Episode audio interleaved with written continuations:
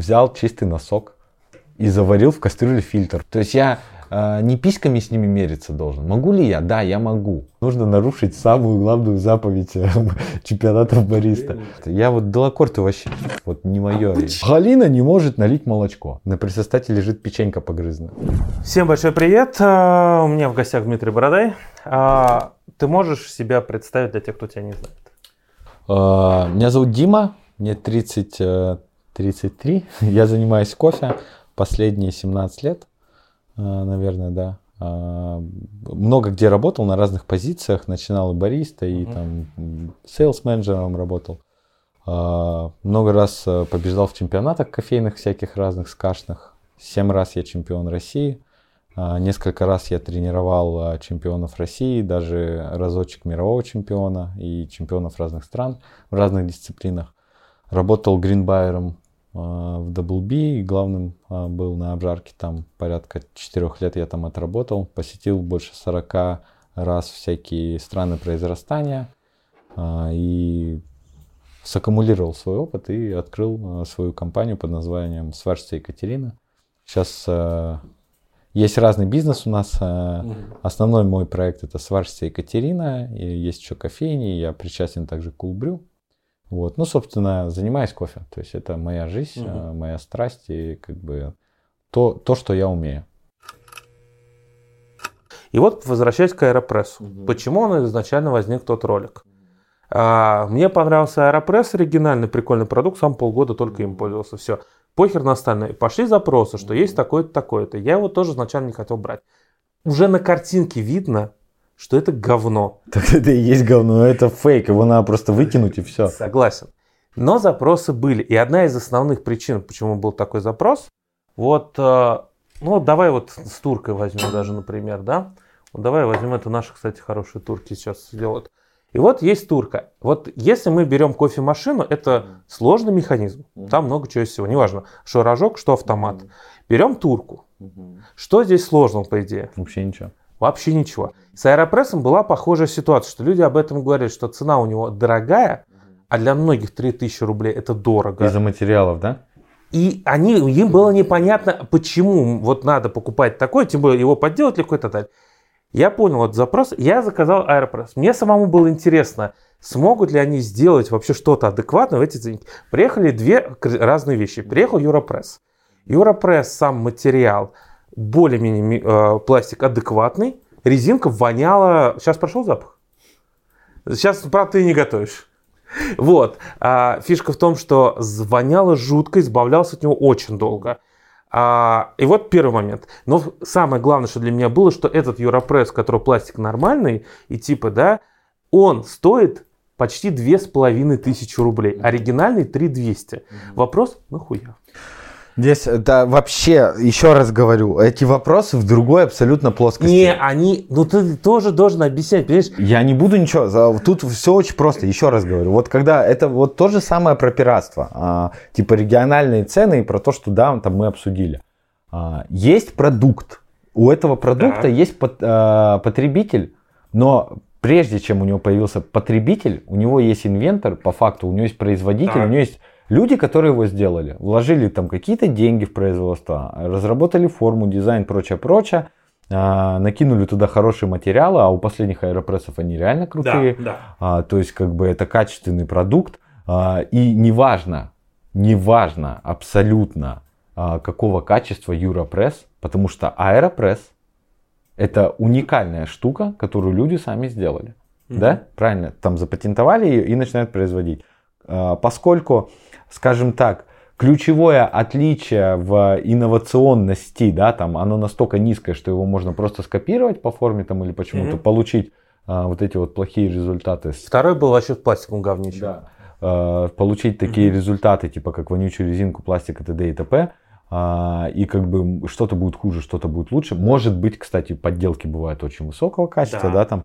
а, Но здесь надбавка-то небольшая получается. Так мы о том А даже- теперь, а теперь я говорю, да, а, как бы, когда ты смотришь на подделку и когда ты смотришь на оригинал, а, ты, э, ключевой ответ на вопрос, почему не надо покупать, потому что это подделка.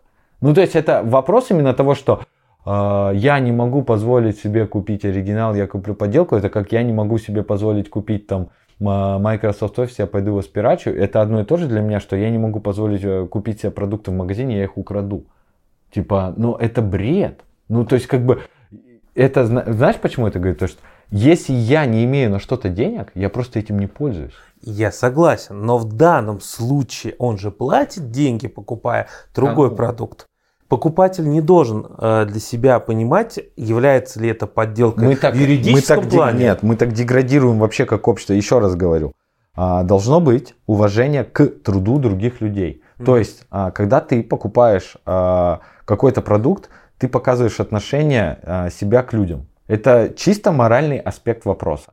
То есть, если я прихожу к людям и говорю, ваш кофе дорогой, и прихожу к кому-то и говорю, сделай мне такой же кофе, как у них, и я сам наклейку отпечатаю, вот, типа подделку сделаем, mm-hmm. мы продаем. Ты показываешь свое отношение к людям. То есть я искренне уверен о том, что все подделки и все вот это вот пиратство, это не из-за, а, для меня плохо не из-за финансов, то же самое, что региональные mm-hmm. цены, да, а именно из-за того, что ты показываешь реально такое отношение к людям. То есть ты можешь говорить это так, у меня нет денег, и поэтому я занимаюсь вот такой херней. Блять, у меня нет денег купить Porsche, я его не покупаю.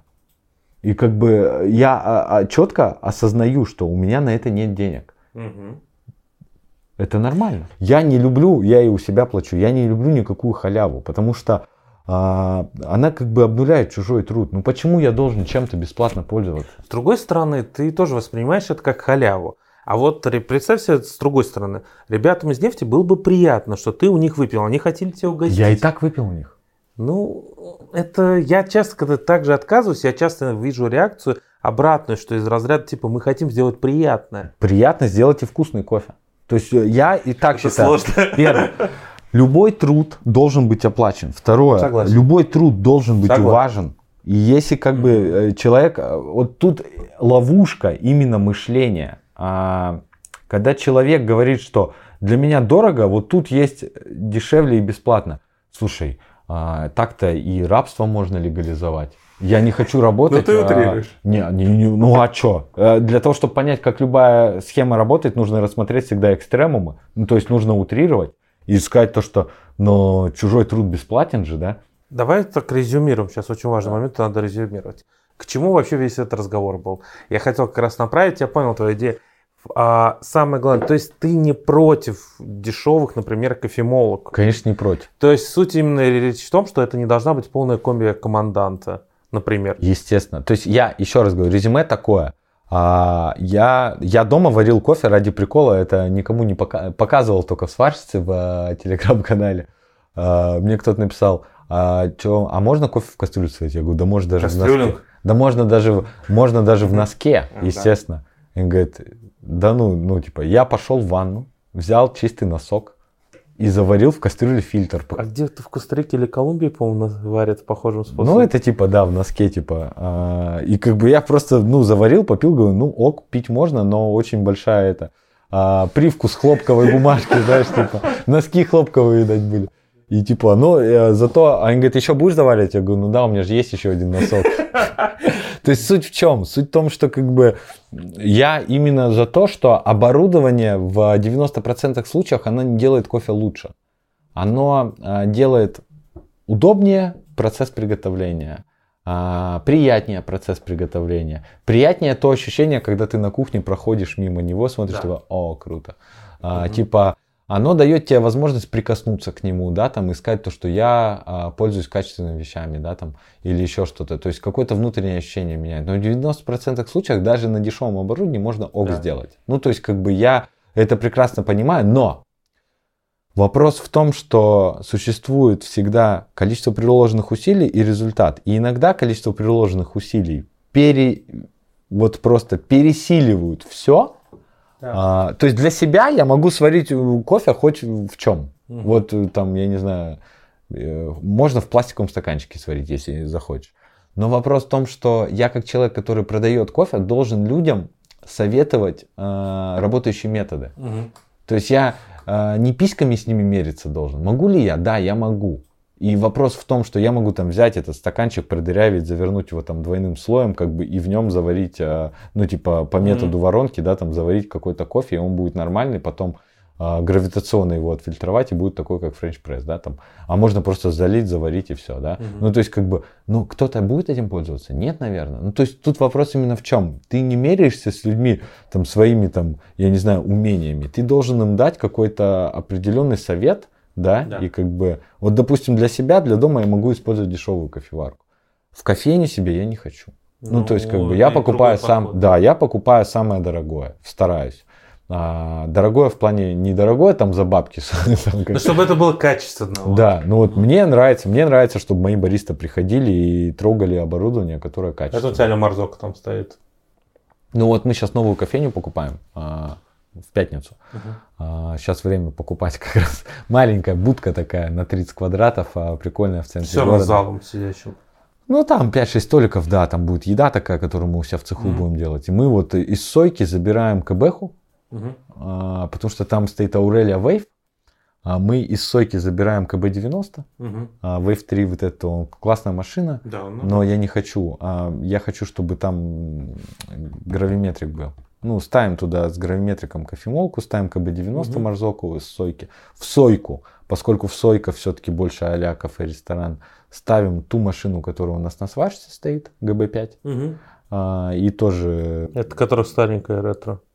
Да, GB5. Угу. Но она, она по факту как бы работала год всего в кофейне ставим туда ее, она уже там стоит, э, нормальную кофемолку с пакпрессом, а вот в эту будку ставим КБ-90, а из этой будки в Wave забираем себе на сварщицу, потому что на сварщице все-таки как бы неважно, а, какое mm-hmm. оборудование стоит, там и GB90 много. Я вообще туда хотел однушку купить какую-нибудь нормальную. Ну, там типа, тебе типа мина лабораторная же по факту. Мин, я, нет, я вот Делакорты вообще, блядь, вот не мое. А почему? Говно. Это просто очень дорогое, а, не фактурное для меня оборудование. Ну, то есть, как бы, имеет ли оно место быть? А, ну, для кого-то да. Но их решение вообще вот просто... Они... Про бойлер, про внешку, что именно? Вообще все несуразно. Вот ты смотришь, как бы я еще же начал. У них была очень крутая модель э, DC Pro. Угу. Она была абсолютно топовой для своего времени, со своими платами, совсем. Но 54-я группа убила все.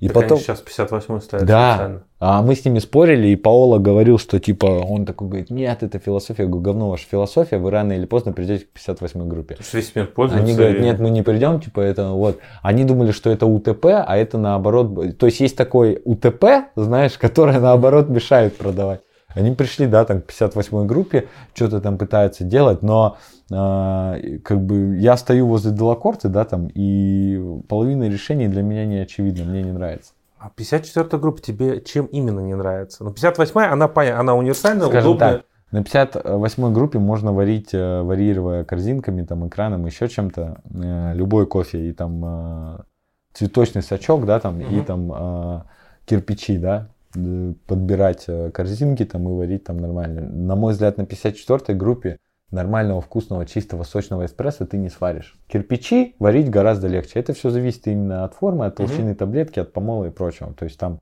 просто меняются физические характеристики, как бы. Я знаю, но как раз обычно наоборот. То есть я когда начинал впервые что-то пытаться варить, у меня была Санмарка 9522, 53 она. Ну, по сути, 53-54. И вот там была фишка в том, что получалось говно, скажу честно. Но зато, знаешь, пролив был ровный, ничего не пробивало. Я так понимаю, они их ставят как Нет, фишку. Стоп. 50... А, скажем еще раз, я вообще очень а, такой сторонник. Во-первых, а, для меня нутейшн лучше, чем обычный темпинг. Во-вторых, б, а, причем я люблю с нутейшном варить. А, во-вторых, б, корзинки ВСТ mm-hmm. это самое ебанутое зло, которое можно было придумать вообще на свете. То есть для меня... Согласен а, с тобой просто. А, обычная, а, обычная симонелевская корзина, которая создает как раз вот эти закругления, mm-hmm. которые нужны, она гораздо лучше, чем э, ВСТ. Потому что ВСТ, она способствует ченнелингу. То есть когда у тебя простой цилиндр, и у тебя, блядь, сбоку полированная сталь, и при этом как бы дырки прям абсолютно сбоку. Естественно, у тебя, блядь, каналы-то будут, ну, гадалки не ходи. То есть сделать без каналов ВСТ это это, знаешь, это такой как бы... Считается наоборот. А, мне вообще срать, что считаю. Я все вот эти штуки как бы в свою жизни прошел уже давным-давно, и там чемпионаты, не чемпионаты, как бы посмотрел, сделал для себя какие-то выводы. Могу э, дать совет, э, как варить ВСТ идеальный эспрессо. Никак. А, просто это очень глупо. Нужно нарушить самую главную заповедь э, чемпионатов бариста. Нужно просто паром обдать э, корзинку, э, сделать, чтобы на ней была испарена и все у тебя тогда происходит э, сцепление материала кофе mm-hmm. со, со стенкой, да. и у тебя ченнелинг тогда не будет. То есть ты как бы а, при, а, припаиваешь кофе к стенкам, то есть паром ее обрабатываешь, Я и понимаю, у тебя такая да. испарина получается, намалываешь, и у тебя а, на 80% ченнелинга меньше. Слушай, а ведь Ля Марзок в свое время ставили фишку, то, что у них типа нормальные корзины, ВСТ, по идее, родилось типа от корзин для Марзуки? А скажем так, они э, как идеальное тело вращения гораздо лучше, но это то, что э, про тебя, э, оно работает не на тебя, а против, именно в системе с давлением. Mm-hmm. То есть если мы возьмем классическую систему атмосферного протекания, их форма гораздо удобнее. Ну, то есть, как бы bottom flat. естественным путем, да, да, без да, давления. Да, и а, если у тебя еще ровная фракция, вообще все идеально. Но Если ты добавляешь давление, у тебя скользкая стенка, которая никак продукт не, не, задержит. не задержит, да, и как бы ты смотришь. То есть с испариной валится лучше, а если с испариной и с нутейшн, то еще лучше. Ну, то есть я бы с испариной варил. Но это мое личное мнение, да, там, и как бы можно с ним спорить 50 раз. Я про то, что э, не все, э, что делают там вот эти инвенторы и что производится, mm-hmm. да, там, оно э, идеально, да, то есть, скажем, ну, скорее ВСТ такой элемент стандартизации. Да. А самая классная идея ВСТ это, конечно, пробивка отверстий, а, то, что они меряют отверстия, вот это вот, да. А, есть, конечно... Что там паспорт каждый. Да, есть, ну, паспортом это не назовешь. Но они так называют. Ну, паспорт, окей. А, и это очень круто. Они молодцы в этом плане, что они как бы за, ну, за качеством следят. Но вот сама форма вот этого идеального столбца, который особенно Ridgeless, да, который просто, я вот на него смотрю и думаю, блядь, ну это же просто противоречит э, разуму, физике и вообще всему, что может быть. А это в этот момент не споришь. Я вот совсем недавно выпускал по обзор Amazon Mini, я тоже там восхищался корзиной, потому что ты как-то на этот момент не задумываешься. А потом мне, по-моему, там корзина более, чуть более, более ровная, а у, у Бьянки пришла. То есть есть стандартная обычная, да, которая закругленная. И я тут понимаю, что у меня постоянно каналы. На бездоннике особенно видно. Конечно. А с той мне корзины нет проблем. И в этот момент, знаешь, уже вышел ролик, где я восхищаюсь мини, ну, как обычно принято, принято да, что у них классная корзина. Я понимаю, что мне удобнее варить на той. Популярное мнение, что корзина должна быть ровная, как цилиндр, угу. оно, может быть, какой-то теории оно и есть, но я на практике тоже мне в ней неудобно готовить. Смотри, тут, тут все очень просто, как бы э, при возникновении избыточного давления, когда у тебя таблетка упирается в экран и ее начинает распирать везде, а, у тебя ченнелинга не будет, но у тебя и вкусной экстракции не будет. То есть тут э, вопрос именно в том, что создать идеальные условия для того, чтобы угу. э, типа сделать э, как бы отсутствие ченнелинга нереально сложно. И, что самое главное, эти затраченные условия не принесут тебе э, ощутимый результат. И у меня логичный вопрос, а зачем? И вот когда в кофейню ты ставишь, когда они в день варят там по 300 чашек, нахера мне это надо? Ну, то есть это вообще крайне неудобно. Mm-hmm. Поэтому они используют что-то, то есть как бы я сейчас не лезу в кофейню в этом плане. Я говорю, ребят, вам нравится? Они говорят, да. Я говорю, я за симонелевские корзины старые 18 mm-hmm. идеальные, на мой взгляд, корзины. И как бы когда я себе что творю, я их ставлю. Они там делают, э, э, ну, ставят себе ВСТ, а, потому что я в первую очередь понимаю, что кофейня это не мое, это не для меня, это для гостей и для людей, которые там работают, да. А, и как бы я смотрю, если все по вкусу ок а, и по стабильности, то значит им можно так делать. Если что-то нет, я могу рявкнуть и как бы сказать, что не, ребят, давайте. Но если у них действительно получается им так удобнее. Ну, если им хочется, да. То есть тут еще главное, чтобы хотелось. То есть ты как бы элемент выбора даже корзинки для бариста очень важен. Ну, как бы если он хочет ее выбрать, я не хочу его останавливать. Потому что в первую очередь корзинка для, а, для него, а не для меня, да. Он же варит. Ну, то есть, как бы это такие фишки там. Главное, чтобы продукт делал хороший, да. а остальное уже... Ну, продукт это, естественно, не кофе, да, а в зерне, а продукт это чашка. Я думаю, что тут э, можно спорить вечно, и как бы я точно Делакорты не люблю. Мина для меня очень такая прикольная машина э, по технологиям начала десятых, да, там, но они пытаются сказать, что это супер вау. Э, для меня нет, и как бы она, у нее есть очень большой минус, это ее цена. Э, и еще в чем весь прикол, э, это вот как Descent, да. Descent в этом плане, мне кажется, гораздо лучше мины. А, и как бы он новее и дешевле и проще. А, но и в Descent, и в Mini есть один большой а, минус. Они слишком, слишком много функций, которыми ты никогда пользоваться да. не будешь. Самая крутая машина, на мой взгляд, если бы я сейчас себе выбирал, это... Марзок Мини? Не, любой. Кейс Вендервестен и Драматик а, именно идроматик, где у тебя угу. против водяного столба выставляется, а, то есть у тебя водяной угу. столб есть. И да. там все изменения давления, они учитывают э, расширение воды. Ну, то есть, как бы, угу. как аэропресс. Сначала все сжимается, а потом идет. То есть, там а. плавная экстракция. Там, да. Ну, посмотри, идроматик, Смотрю. там можно на, натягивать. Там. А, и все вот эти помповые штуки, они очень плохие. Вот для меня. Для меня важно, чтобы учитывалось э, сопротивление воды. Именно, именно поэтому Марзока там варит лучше, потому что там группа сатурированная, да, а, в объем воды, чем варит это Симонелли. А, в которой у тебя просто подача воды mm-hmm. идет. Но Симонелли может варить там какие-то длинные сочные эспрессо, Марзока может выдавать крутые кирпичи, да, там.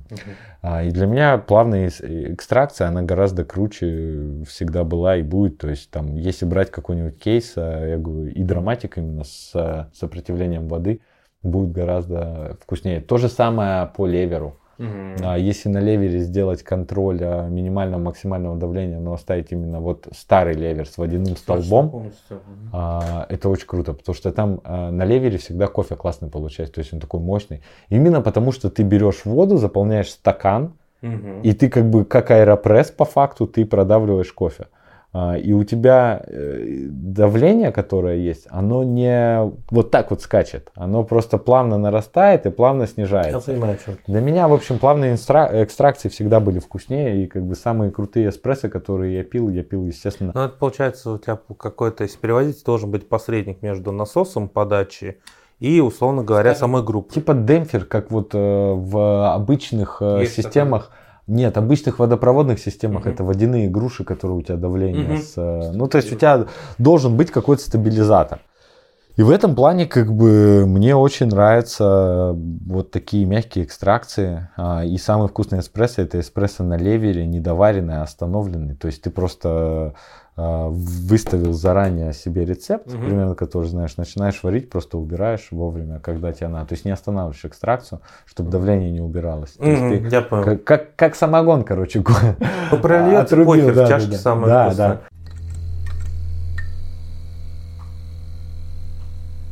Кузьмичев э, мне начал рассказывать вот эту, там такой центр мониторинга, я еще был в шоке, короче, приходишь, ага они ставят в магниты на заправке всякие. ВМФ варит говно. Ну, как бы для меня. Эверсис варит Я могу настроить. О, ну, как бы, скажем okay. так, на Эверсисе я могу настроить то, что ты можешь попить на Марзоке. Ну да, я согласен. На ВМФ ты не Это настроишь. другой напиток да. просто.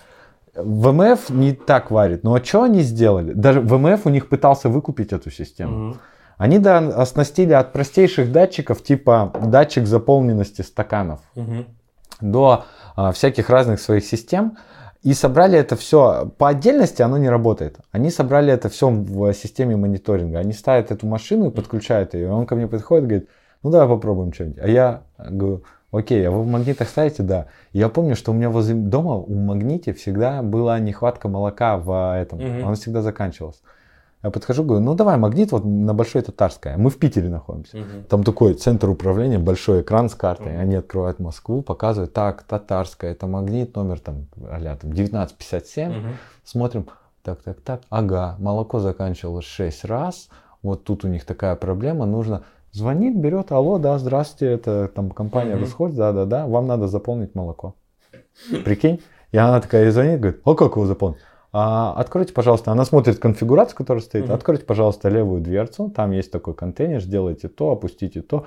И они все говорят. И ты понимаешь, что это вот то самое, что нужно на заправках и на прочем. Потому да. что а, у тебя заправка, она находится где-то на трассе в Ебенях, да, и у них это все соединено с их техниками. И самое главное, ее еще и обслуживает человек, который ни хрена не понимает. Вот, и они все объясняют. И у них отдельно есть еще приложение для техников. Он, когда mm-hmm. выходит на работу, он чекинится в приложении, и он такой, а, если проблема не может быть устранена, а, они перекидывают на технику. Они смотрят в приложение, кто на карте ближе к ним находится, угу. тегают его, звонят, говорят, такой-то, такой такая-то проблема. Сделали нормальную телеметрию. У них телеметрия, их система. И я точно знаю, что он пытался разговаривать, в МФ хотели купить эту систему сами, потому что они реально проделали очень большую работу. Съезди в Русхальц, для хипстеров сними видео, посмотри. Я могу обменять, а, могу Александру позвонить, он очень классный, вот прикольный чел. А, посмотришь, может быть, снимешь а, ролик про центр вот этого мониторинга. Я был там 4 года назад, или 3, а не, сейчас скажу, 4, мне кажется. И очень э, впечатлился именно подходом, что они взяли оборудование и поработали с ним. То есть они сделали его для своих нужд. И мне, э, ну реально, я понимаю, почему их э, из многих заправок никто выбить не может. Потому что они не кофе продают, они продают кофе плюс сервис. И кофе там вторичный продукт. Ну, самый там главный, качество, наверное, так себе. Самый главный продукт у них это сервис. И mm-hmm. вот то, что они делают сервисом, это, конечно, вышка. А, поясним, тут за кадром говорили про один из датчиков, например, прикольный. Есть тема, ребят, которые есть, э, одна из главных проблем, это декальцинация, то есть накопление накипи. По факту в самой машине завода нет никакого датчика, там есть просто период циклов. Mm-hmm. То есть либо по чашкам, либо по литрам, в зависимости mm-hmm. от того, как прописано ПО. И, соответственно, также он просто тебя уведомляет о том, что надо почистить. Проблема есть контроля в реальности, понять, насколько система загажена. Потому что э, у нас количество вот этих чашек и так далее, он просто считает, сколько прошло. А вода бывает разная и совершенно разной скорости. И вот то, что они придумали, это система гениальная. Когда у вас начинает накапливаться накипь, у вас сокращается, ой, увеличивается время нагрева. Угу. Само собой разумеется, потому что ну, накипь э, отделяет Нет, воду. Там, там даже не увеличится, там а, изменяется меньший объем, да. А, и вроде бы его нагреть быстрее. Но, но он проходит дольше. Да, у тебя а, датчик, поскольку он прикладного типа сверху, а он позже понимает, что машина нагрелась, потому что там еще появляется слой вот этого кальцита, ну да. как бы. И получается, что они видят по скорости изменения выхода на температурный режим, что типа если оно изменилось, то машину пора декальцинировать. То есть у них это так реализовано, то есть а, то есть ты ничего не делаешь, по факту, там же этот датчик есть, но ты а, вводишь переменную и говоришь, окей, как я могу, типа как диагностика машины, да, понимаешь? То есть это как ты к доктору приходишь, ты к доктору приходишь и говоришь, у меня болит там печень, да, и он тебя собирает mm-hmm. какой-то анамнез и выдает тебе диагноз, да, типа mm-hmm. посредством тестов. Тут то же самое, то есть они, используя как бы а, все вот эти а, датчики уже, которые есть, где-то они и свои доставили, они берут и делают типа скорость выхода на режим такая, значит пора декальцинировать. То есть у них mm-hmm. это все прописано. И я э, почему на это обращаю внимание, да, там, потому что э, они не придумали, грубо говоря, не залезли внутрь, они не могут внутрь машины да. залезть, потому что иначе там гарантия и прочее. Они ее обложили так, то есть, э, что сделали это на базе какой-то готовой машины, так что ВМФ захотела там себе такую штуку. И это как я с ним познакомился, да, и как бы тоже это вот к вопросу, почему я там не общаюсь там с кем-то. Э, написали нам на Кулбрю, угу. с Газпрома, типа, дверь с ноги, там, типа, так, мне, короче, вот прям вот нагло, чисто, так, мне надо вот это, вот это, пришлите туда, до стальки-то, короче. Я такой читаю, я говорю, здрасте, извините, мы так не работаем, вот у нас есть такая система. Он, он говорит, ты не понял? Ну и в таком формате. Тебя было вообще инструктив, ладно. Да, и я, короче, ему пишу, я говорю, то, что спасибо, мы с вами работать не будем. Ну, типа, они говорят, почему? Я ему так отвечаю, мы с мудаками не работаем. И, короче, и а, там начались какие-то маты в ответ, еще что-то. И я такой думаю, а что? Суть в том, то, что он э, как бы... Угу. Я у себя в Фейсбуке тогда написал, что типа, я говорю, есть типа угу. контакты кого-то адекватного и с Русхольца. И мне написал чувак на Фейсбуке, Дмитрий, здравствуйте, я вас считаю давно, хотел с вами давно встретиться. Угу. Я говорю, вы кто? Типа, он говорит, я, собственно, ну да, тот, кто, с кем Тот, и вы да, должны да. были я говорить. Фейсбуком пользовался пять лет назад. Я говорю, слушайте, вообще изи. А, он говорит, хотел попробовать ваш там кофе, шмофи или там еще что-то. Я говорю, так давайте я приеду. Я говорю, я парень не гордый, приеду и как бы приехал познакомиться, просто хотел посмотреть, чем люди занимаются. И вот я приехал к ним, как бы мы пообщались, потом мы вместе с ним ездили, я их с Мишей познакомил, ездили в Ижевск. А, он очень хороший, грамотный чувак, а, бизнес умеет делать, он с заправками давно работает. То есть я таких людей очень сильно люблю. То есть я всегда тянусь к, к людям, которые качественно что-то делают которые сами могут э, сделать какой-то продукт, у которых не только что там типа товар-навар, а они как бы оборачивают какую-то экосистемность делают. Не, но сама то, что он построил, это уже... То есть обычно телеметрия не так работает. Да. Мягко говоря. Сейчас почти все а, приборы кофе с собой, они считаются с телеметрией. Более того, сейчас готовое решение уже. Ты сейчас не придешь, например, условный уникум, да, или в условный там, ну, кофит, или какие-то еще фирмы, которые так ставят, тебе никто не даст просто машину. Mm-hmm. Тебе все равно дадут уже готовое решение. Mm-hmm. И типа это будет их плюс. Но по-настоящему она ничего не толком не дает. Mm-hmm. Она тебе максимум что скажет? Что вот, а, вот сюда завозилось тогда-то кофе. Потому что Все. они ленивые, потому что а, нету элемента контроля. А они, собирая вот эту да. систему, у тебя остается а, серое дно, а, которое типа вот такое серое пятно, которое позволяет типа говорить тебе а, типа решить проблему. То есть mm-hmm. и э, что должно быть? Вот он дал информацию, что должно быть, mm-hmm. и должен быть какой-то ответ, да? Ответа не происходит. И на этом и рушится сервис. А здесь система, которая наперед работает. То есть они сами отслеживают, мониторят, что mm-hmm. что-то произошло, и сами этот ответ тебе дают. То mm-hmm. есть сама система, как бы у тебя же есть уже там, допустим, ты можешь там, а, типа, кто-нибудь приходит и говорит, типа, я не могу обращаться с деньгами, мне постоянно денег не хватает. Ну как, у тебя же есть бюджетный планер, там вот это вот все. Нет. Да. Ну вот, допустим, у кого-то, да, он есть там, и ты такой, ну его же надо заполнять. А тут за тебя все делают. Как бы ты, э, в этом вся фишка, в том, что они помогают, и они закрывают боль. То есть самое главное, это не набор инструментов, которые есть у тебя где-то в телефоне, там, mm-hmm. или, а это закрывание болей. Ну, то есть, как бы, вот у меня боль в том, что... В чем у вас боль? А, Галина не может налить молочко. Ну не знает она, куда его лить, когда его лить. Из-за этого люди подходят, тыкают на кнопку капучино, оплата списывается, допустим, да, там, а капучино не выдается, потому что нет молока. И они такие, окей, боль номер один, своевременное пополнение, там, бла-бла-бла, mm-hmm. да. И они как бы это отслеживают. Ну, то есть это и есть бизнес. Решить чужую боль, да. тогда ты заработаешь деньги. Это же на, на этом все построено. И как бы мне вот этот подход, он импонирует тем, что без особого пафоса, вот ты там, допустим, занимаешься кофе, а они сделали эту тему там до хера лет назад, и ты там про нее не знаешь. Они это делают без особого пафоса, продвигают в своем сегменте, как бы, и на заправках, поэтому если ты заедешь и где-то будет стоять ВМФ, угу. просто обрати внимание, с большой долей вероятности там всегда все будет. Ну, то есть он будет работать, в этом весь прикол. То есть машина угу. будет в строю. И почему, если спросить? А потому что кофемашину на заправку покупают, чтобы она, блядь, выдавала ну, кофе да. после оплаты. В этом весь и прикол. То есть, как бы, и в данном случае у них нет такого понимания супер большого, как недопоте... ну, недополученная прибыль. Да? Она у них всегда там стремится к нулю к какому-то. В этом вся фишка. Бизнес-решение дает как бы... Ну да.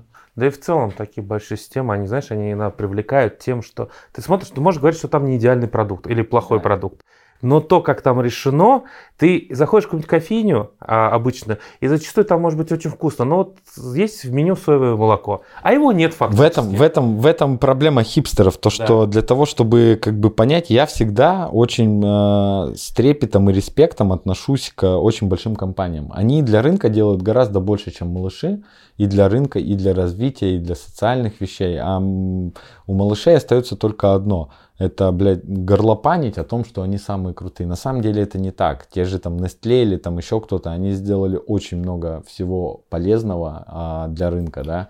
И как бы говорить о том, что они стрёмные, ну, смысла нет. То есть... Это очень похоже на чем-то историю растворимка, например, в России. Очень много людей сейчас все равно приходит кофе через вот этот промежуток магазинки, потому что ребята смогли предоставить доступный способ попить кофе. Качество его не надо. Ты же знаешь, как Nescafe появилось? Э, нет. Э, это тоже социальный проект. Э, был переурожай кофе в Бразилии в, по-моему, 50-х годах. Угу. И бразильцы просто не знали, куда деть. А у них был переизбыток, кофе не пили. Они пришли к, а, они пришли к Nestle, ну, через швейцарское правительство, искали, надо что-то придумать. И они говорят, ну, сейчас мы что-нибудь придумаем. Мы придумали а, способ сохранения по факту и переноса этого урожая в будущее. Угу. То есть так появился по факту, растиражировался Nescafe, там, и это социальная задача. То есть большие, то есть если ты посмотришь, половина больших э, продуктов, э, оно решено именно, оно сделано именно для того, чтобы решить какую-то проблему. Да. Типа, допустим, супы маги. То же самое. Они появились а не просто как а, а, дешманская лапша, да. Они появились, если я не ошибаюсь, где-то, короче, у, в какой-то местности, по-моему, то ли в Швейцарии, то ли, я не помню, в Германии, а, Юлиус Маги делал эти супы для того, чтобы шахтеры недополучали каких-то витаминов, угу. и им придумали быстро-разводную смесь, типа, чтобы работник на месте мог а, получать вот а, быстро-разводной суп, который будет там давать клетчатку, там еще что-то, угу. там какие-то эти. И из этого собрали вот такой транспортируемый, быстро а, приготовляемый там типа суп. И изначально это решало задачу эффективного, быстрого повышения, типа, как получения пищевого рациона. То есть это вполне классная, благородная задача, правильно? Это не... Ну да, и это много объясняет. Да. Он не должен быть вкусным, он должен быть функциональным. В этом весь и прикол. В том, что если ты посмотришь какие-то большие бренды а, и отойдешь на начало, да, там, и посмотришь, как они и почему они стали большими. Они изначально не были там супер дешевые, супер крутые там или еще mm-hmm. что-то. Они решали какую-то задачу. То есть и вот это э, маленькие компании забывают. Знаешь почему? Потому что они приходят и говорят, в чем наш самый главный плюс? Во вкусе кофе. Бла-бла-бла. Хорошо, возьмем, блядь, совком этот кофе, насыпем в пакет, запаяем его, отнесем на полку и скажем, что это Бразилия, Билия, бла-бла-бла. Угу. Но ты эту систему не можешь натянуть на глобус. Ты ее не можешь сделать большой. Ты mm-hmm. лавочник. И ты должен это понимать. А они не понимают, что... Я понимаю, что я лавочник. Я всегда говорю, я буфетчик в кафе, когда делали. А здесь у меня кустарное маленькое производство. Они не mm-hmm. понимают, что эта система, она не натягивается на глобус. Ну, то есть, как бы, в размерах ловации вряд ли можно быть лучше, чем ловаться.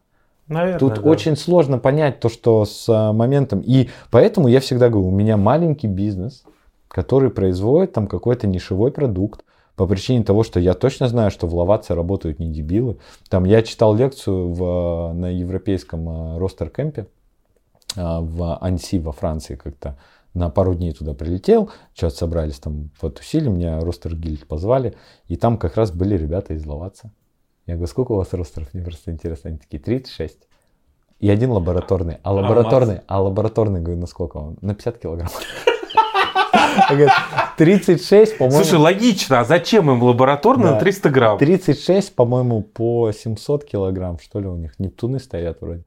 Вот, и ты понимаешь этот объем, и когда ты понимаешь этот объем, понимаешь, что у них размер батча это палета, блядь, то есть, как бы есть мешочники, старые ростеры, типа, как создавались, типа, под мешок, объем угу. под мешок, да? Типа 60-70 килограмм, 75, UG 75, да? Э, ой, G75.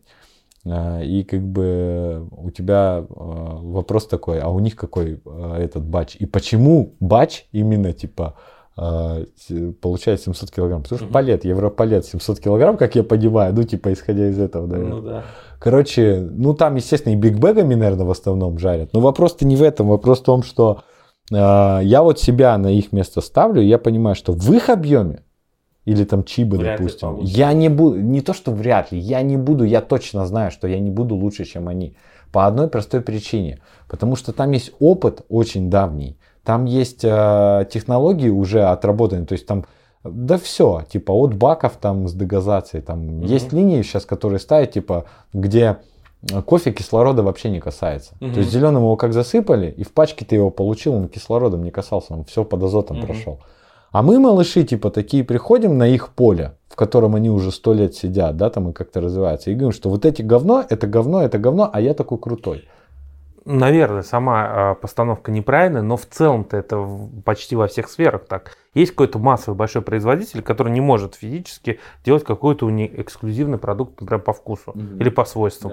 Это как э, суперкары. Их производится, ну, возьми, условно говоря, ламбы, которые там, или, и возьми Volkswagen даже. Да, и, естественно, в кофе то же самое по факту. Маленькие компании, они и должны быть вкусными. Поэтому, когда мы компанию делали, я сразу сказал, что мы не занимаемся спешалти, э, мы не занимаемся тем, мы занимаемся тем кофе, который нравится нам. Это наш Мгм. самый...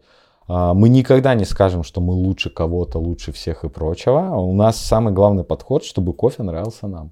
Ну, то есть это самое важное. И а, уже опираясь на свою экспертизу, а, я точно знаю, что если он нравится мне, он понравится там какому-то проценту Мгм. людей, потому что у меня достаточно обширный опыт в рамках одной человеческой жизни, скажем так. А, Достаточно обширный опыт работы с кофе. Я работал, ну, вообще на всех, наверное, должностях. И там а, домашний эспрессо, почему я не люблю, А, потому что у меня в 2008 году Мгм. дома стояла Чимбали М21 двухгруппная. М. Это было лет 14 назад, Да, мне кажется, или 15 назад. Потом у меня стояла М21, а, и я ее оставил. И все, Мгм. я как бы уезжал из Питера, я понял, что это все баловство, я оставил Чимбали с Кунилом, а, Мгм. своим соседям. Просто подарил. Я А они что делали с ней? Ну, дома там стояла у них, наверное, и все. Я говорю, пока. Я говорю, я ее даже забирать не буду. Это как рояль, понимаешь? Ты-то уехал. не, она одногруппная, потом я А. М2, ну, М27, Джуниор, да, да, джуниор у меня Чимбали стояла дома.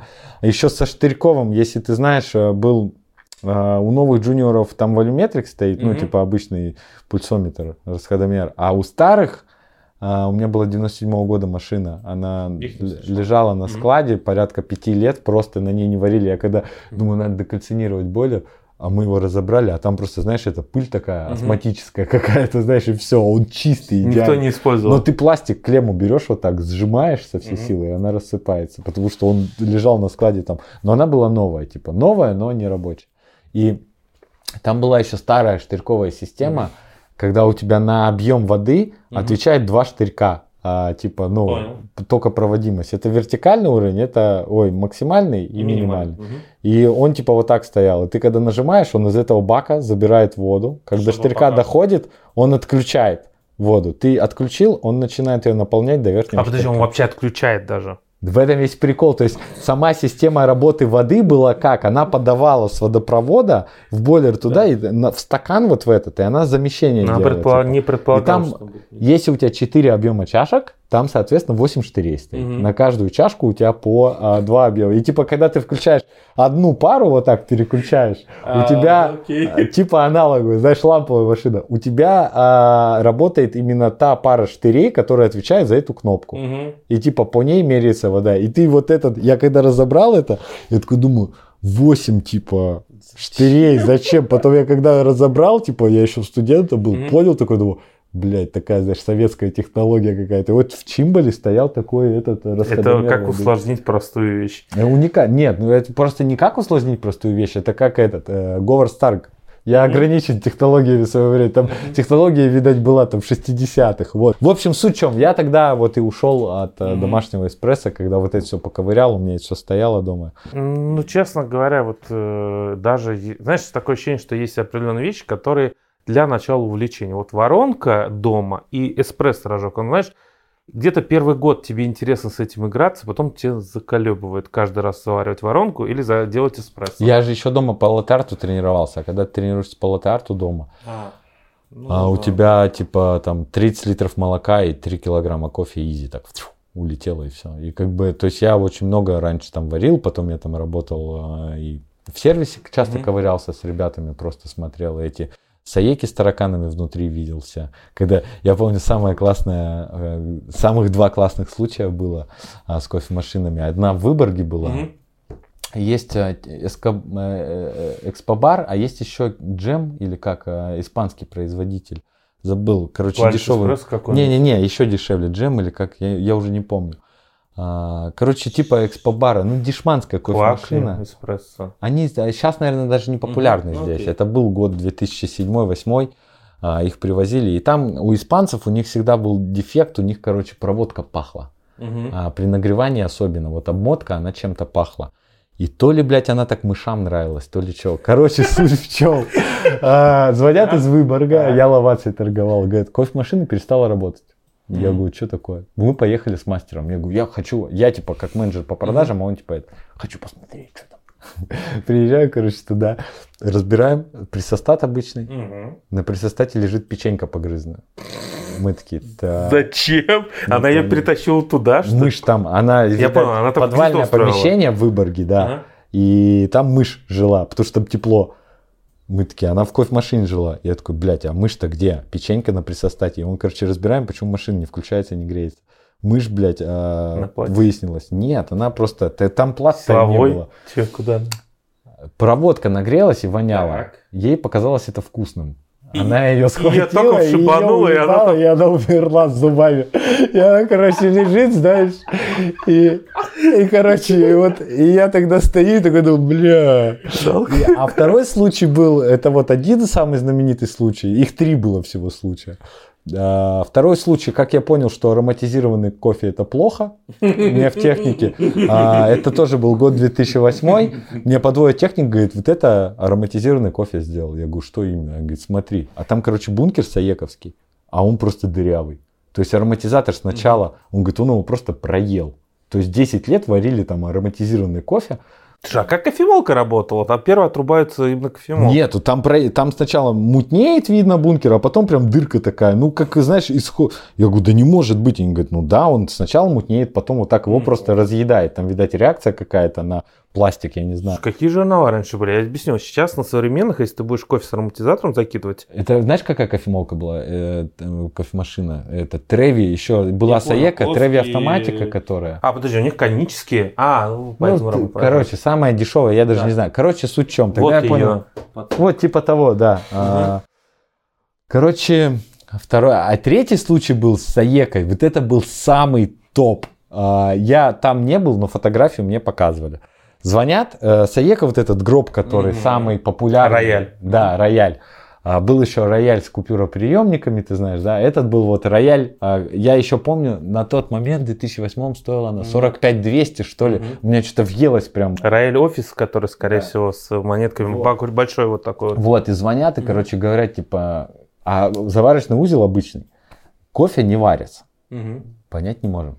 Он говорит, а вы заварочник чистили? Он говорит? Я понял. Он говорит, типа дверь, а он говорит, а там его нет. Он говорит, в смысле нет? Заварочного узла нет. Он говорит, ну нету, мы открываем, его нет. Он, короче, прикинь, он, и, э, он говорит, я приезжаю туда, открываю дверь, а заварочника реально нет. Я, говорит, не понимаю, как они. И потом до меня доперло, что а, кофе было настолько много, что оно, блядь, все заросло вот так. И то есть ты открываешь Как дверь, стенка по а у тебя факту. просто стена. Он говорит, я начинаю ковырять, а там все в перемешку, плесень, блядь. Я стою, и он говорит, меня чуть я не блюнул. Он отрабатывал Да, еще. да. То есть они не сразу поняли, Да, что да, что-то да. не так. Это, то есть, и это реальная история. Ну, то есть, как я видел фотку, как вот это заросло, но я не видел фотку, как он, ну, там совсем Мгм. вытекающими, там какая-то микрофлора, знаешь, там. И я такой стою, такой думаю, бля. И тогда я понял, что Саека Ройл это самая неубиваемая машина, Да. которая есть на свете. Тебя часто представляют лицом российского кофе. Одним из сейчас действующих. Лет пять назад вообще ты один, по сути, был. Сразу говорим, что речь не о том, что Дмитрий себя так выставлял, а именно так складывалось мнение. Сейчас у нас есть еще, там Роман Хомчика за счет победы, да, там Михаил Шаров сейчас становится более медийным лицом, а не только, да, тем, кто работает. Но тем не менее, ты все равно ассоциируешься как один из действующих лиц двигателей спешлти индустрии. Я никогда медийным не был. Кстати, вот спрашивают меня, когда мы ездим на выставку, почему вы не снимаете, например, чемпионат бариста? Потому что для непосвященного человека это скучнейшее зрелище. Чемпионат среди хомячков я его называю. Да. И вот, понимаешь, и вот идет такой чемпионат, идет а ты потом в конце начинаешь, а судьи кто? По сути, монолог, и, ну, это, это разве, ты хочешь сказать, не медийное лицо, это поведение рок-звезды по факту. Ну, не знаю, тут вопрос же как бы не в том, как тебя люди воспринимают, а как ты э, сам себя чувствуешь, да, там. Я не считаю себя медийным личностью или там представителем, там, лицом кофе, там, я не считаю себя, Мгм. а остальное, как бы, оно может быть э, в головах э, других людей так. Ну, если оно так есть, окей, я не против. Есть один момент. А, тебя отличает, вот если ты сам сейчас описывал, тебя отличает то, что ты участвовал и развивался как бариста, угу. как обжарщик, да. как а, подбор зеленого зерна. Да. И, соответственно, сейчас ты еще можете выделить как экспериментатора, потому что такие проекты, как Coolbrew, Колораствор, Бочка, они довольно-таки инновационные и нестандартные. То есть поэтому я и говорю, что тебя можно так выделить именно потому, что ты идешь больше, чем обычно. То есть назвать тебя обычно стандартным обжарщиком либо руководителем компании обжарочной здесь не получится. Откуда вот, вот это желание, откуда появились в голове проекта голораствора? Касательно там экспериментальных ферментаций, я их делаю там, допустим, с 2015 года. Мы с Сестичем, Сашей а, так получилось, что в один и тот же момент, наверное, начали это делать. Uh-huh. Он в 2015 году у Гузмана Элкина закидывал кофе в холодильник, а я у Астрид Медины, а, у победителя Cup of Excellence на тот момент, а, закидывал кофе тоже в морозильник. И мы вообще даже не знали, что мы сделаем. Потом мы встретились оба в Сеуле, по-моему, я не помню. И он такой, вот, попробуйте по Рума Судан из холодильника. Я говорю, так вот, э, то есть я беру какой-то процесс, пробую его делать, экспериментирую, такой, вау, классно, и там заворачиваем во что-то, и все. Начинается так, а что если? Угу. И ты потом, а, вот что. и как бы и заканчивается так же. Ну, раз вот что, так и ладно, знаешь. То есть, по сути, грубо говоря, все это происходит именно за любви к самому продукту. Конечно, кофе. ну то есть, а к чему еще? Ну то есть мы же не соревнуемся с кем-то, кто круче, кто хуже. Мы же не ставим это э, своим там УТП. Нет, это ты делаешь. Просто, ну, окей, ты сделал это первым там на каком-то пространстве в России, там еще где-то, да, там, окей. Там а, мы, наверное, эксперименты начали с Double B. Я объясню, почему я их начал. Я работал в Double B, а, очень любил кофе и до сих пор люблю фильтр там. И там у Ани Цфасман, у нее было свое видение по ценообразованию. Угу. Кофе был очень дорогой, и как бы я говорю, блядь, мы не можем такой кофе дорогой продавать. Он говорит, типа, ты не лезь, ты вот тут, а я тут. Угу. Я говорю, окей. Но из-за этого есть спасибо. У него было четкое ограничение, то есть у меня был вообще полный карт-бланш. Куда лететь, что покупать. И Double B в свое время возили э, одни из немногих, это был Double B и Кофемания, две компании, которые полностью сидели на кофе своего сорса. Потом подтянулся более-менее Олег, Сейчас а, таких компаний я не знаю сколько. Имеется в виду, смотри, можешь, можешь сейчас пояснить? Полностью свой сорс. Это угу. когда ты сам вылетаешь в страну, в страну не туристом, угу. как многие летят, а когда ты полностью весь свой кофе, который у тебя в ассортименте, покупаешь где-то за рубежом и сам его как-то доставляешь через импортеров или еще что-то, и у тебя абсолютно свой ассортимент. То есть, условно говоря, весь кофе, который был Даблби, он не был закуплен где-то наполовину SFT или КЛД. Весь, есть, абсолютно весь. Вы, ты сам выбирал. Да. И, по сути, просто договаривался с импортером, да. чтобы они перевезли этот да, кофе. Да, да, угу. И вот таких компаний было на тот момент, ну, наверное, на рынке известных из сетей кофеин это было две, кофемания и там Даблби. Потом мы начали искать, а, у нас начал расти объем эспрессо, и мы начали искать хоть что-то, чтобы было стабильно, потому что объем более планированный, да.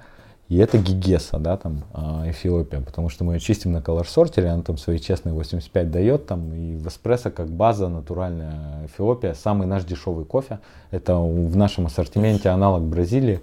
Гватемала под молочко, Эфиопия под молочко. Я вообще, когда увидел эти цены, я удивился. Почему говорят, что... Знаешь, есть ощущение, что сварщица типа дорого, но я когда вижу цену 276 на тот момент, ну, до 24 февраля, у меня вопрос, а где дорого? Нет. Это средняя цена, с учетом того, насколько он а, У нас классный. недорого. Все. Пауза на кофе, кофе-брейк. Ага. А, у нас недорого, просто, допустим, э, Гигеса у меня там супер дешево получается по причине того, что я там на, на год беру там 3-4 контейнера, да, угу. и как бы у меня цена зафризена нормально. И как бы я не бегаю, у меня есть правило, я не бегаю от поставщика к поставщику. Вот сейчас, когда у всех начали скакать цены на саму зеленку даже, у меня нет, потому что у меня все закуплено. Но все равно у меня есть Гигеса на внутреннем рынке, угу. который мы берем, это из ассортимента местных. И все, наверное, из постоянного. Все остальное мы возим сами. Угу. А, но если что-то покупаем, вот сейчас у нас прям был два месяца, мы вводили кофе от локальных обжарщиков угу. с начала января. Мы в этом году хотим больше вводить кофе от локальных обжарщиков. А мы как будем. это значит обжарщик локальный? Ой, от локальных а, импортеров. Вот я тоже Да, обжарщик. А, мы специально это будем делать. А, и это именно сделано для того, чтобы показать людям, что у нас недорогой кофе. Потому что я уверен, если мы вводим кофе от локального импортера с прайса купленного, какого покупают все, у нас кофе будет э, в нижней э, ценовом диапазоне э, всех обжарщиков. Потому что у нас наценки, они реально небольшие, на опт особенно. А, то есть у нас флетный, и там доллар пошел наверх, мы его подняли, и сейчас мы его опускаем. Да, был юмор из разряда, что у вас же нет, условно говоря, какой-то низкой категории кофе. Там Бразилия 80, например, у вас этого нет.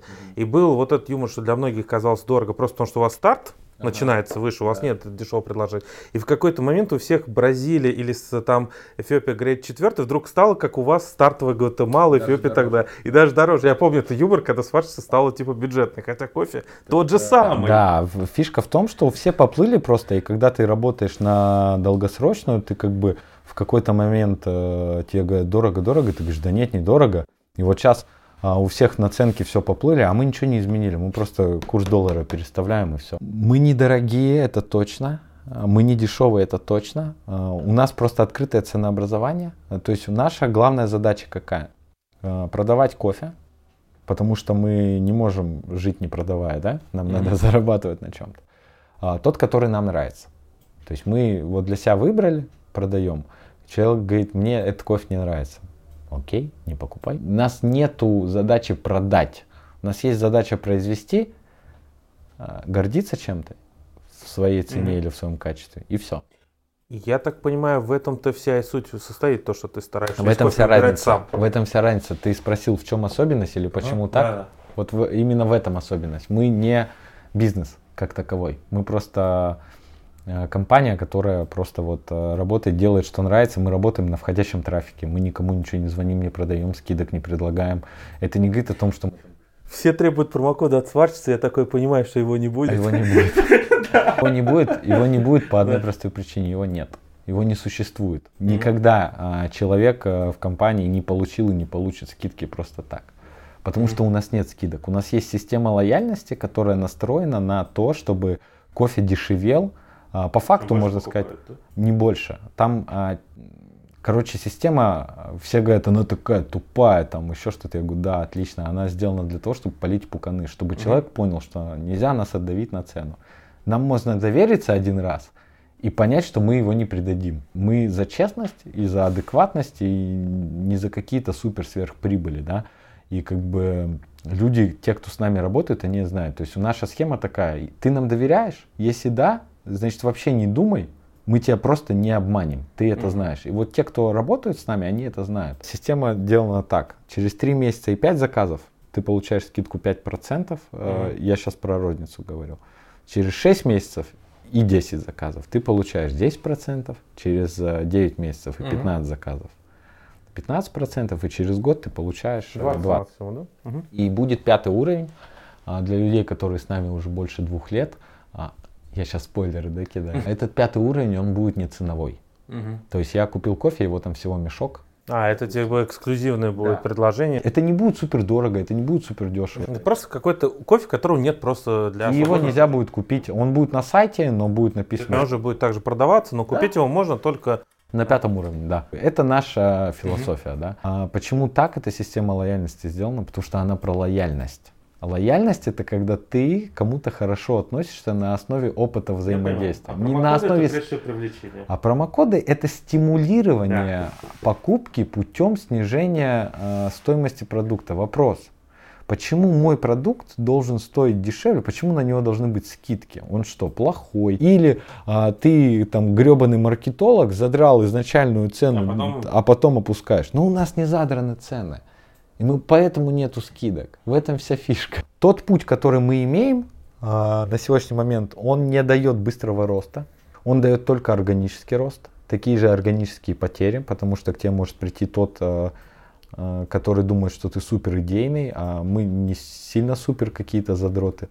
А, в каком-то плане. И потом от тебя уйти, потому что уйдет на супер маленьких мега задротов, которые будут там... Которые жарят в реальности на кофе СФТ, на арендном ростере, и как они сейчас будут выживать, мне интересно. А, да, я заметил этот отток. Я просто а, сталкивался с определенной такой группой лиц, которые там, знаешь, 5 миллилитров перелил, все, капец.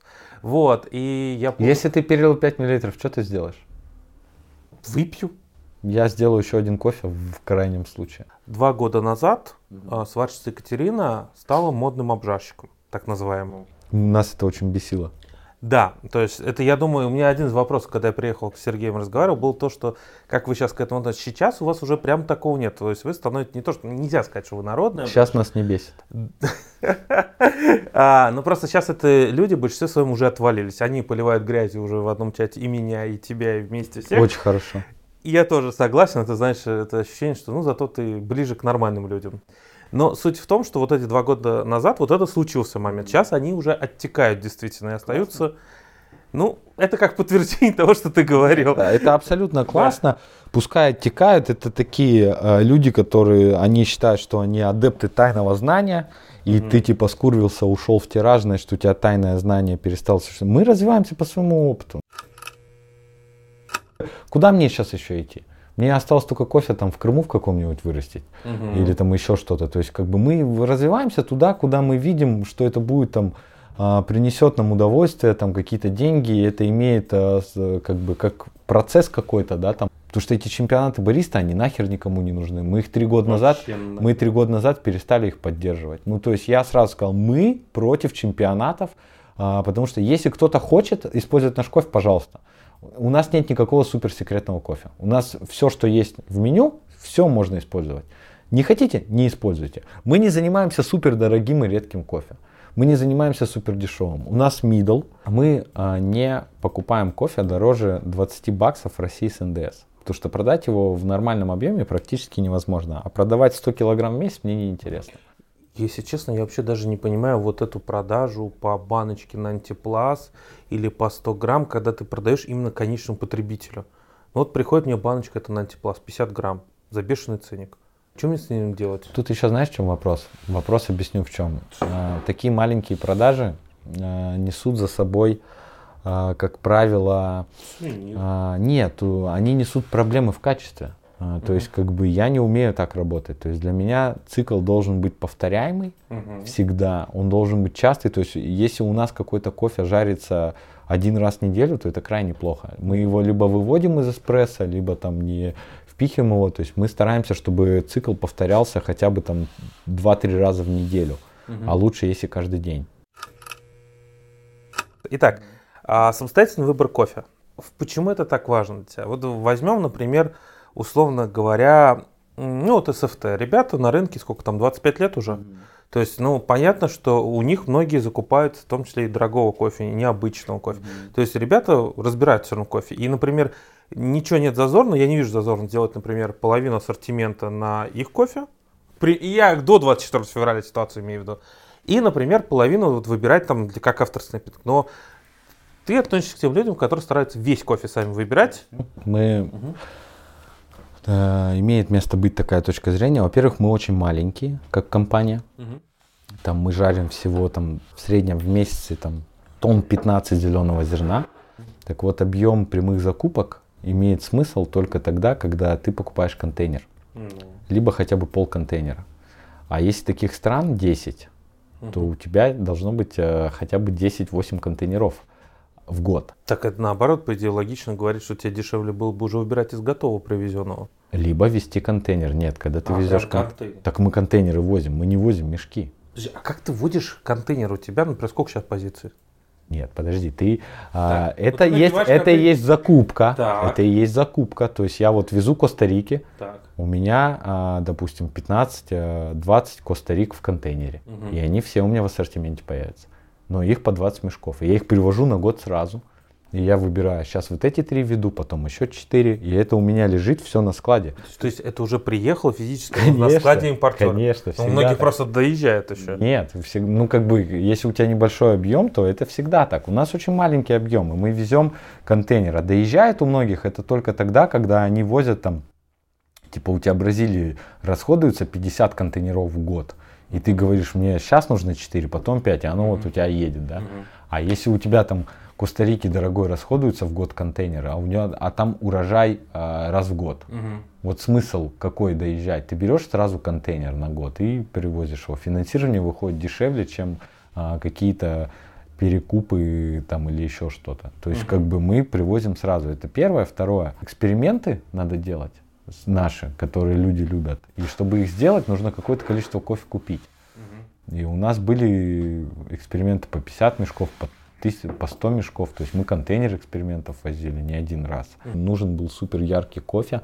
И мы эксперименты всегда недорого покупали по причине того, что мы начинали так. Я приезжал на ферму и говорю, сделай вот так, и я у тебя куплю. Сколько стоит у тебя натуральное качество? Ну, натуральный кофе. Он говорит, типа, там, 3,50 за фунт. Я говорю, я заплачу 4. Вне зависимости от результата. И ты выкупаешь, неважно, там до, получился. Да, до. Но как бы ты уже должен сделать какой-то эксперимент. Я не еду в страну, если Мгм. я оттуда не покупаю хотя бы контейнер кофе. В Бурунди, Руанду ты не ездишь. Езжу, так мы А, оттуда ты оттуда контейнеры тоже? возим. Конечно. Ты из Бурунди контейнер привез? В смысле, да. Серьезно? Все кофе, который у нас есть, минимально едет 200 мешков в контейнер, 12 тонн. Это минимум. У меня даже Кении контейнер едет. А. Приедет контейнер Кении, Мгм. а, Гватемала, сейчас вот подтверждаем контейнер. А Эфиопии вообще три разных контейнера Мгм. придет. Ну, с ты там выбор, я понимаю.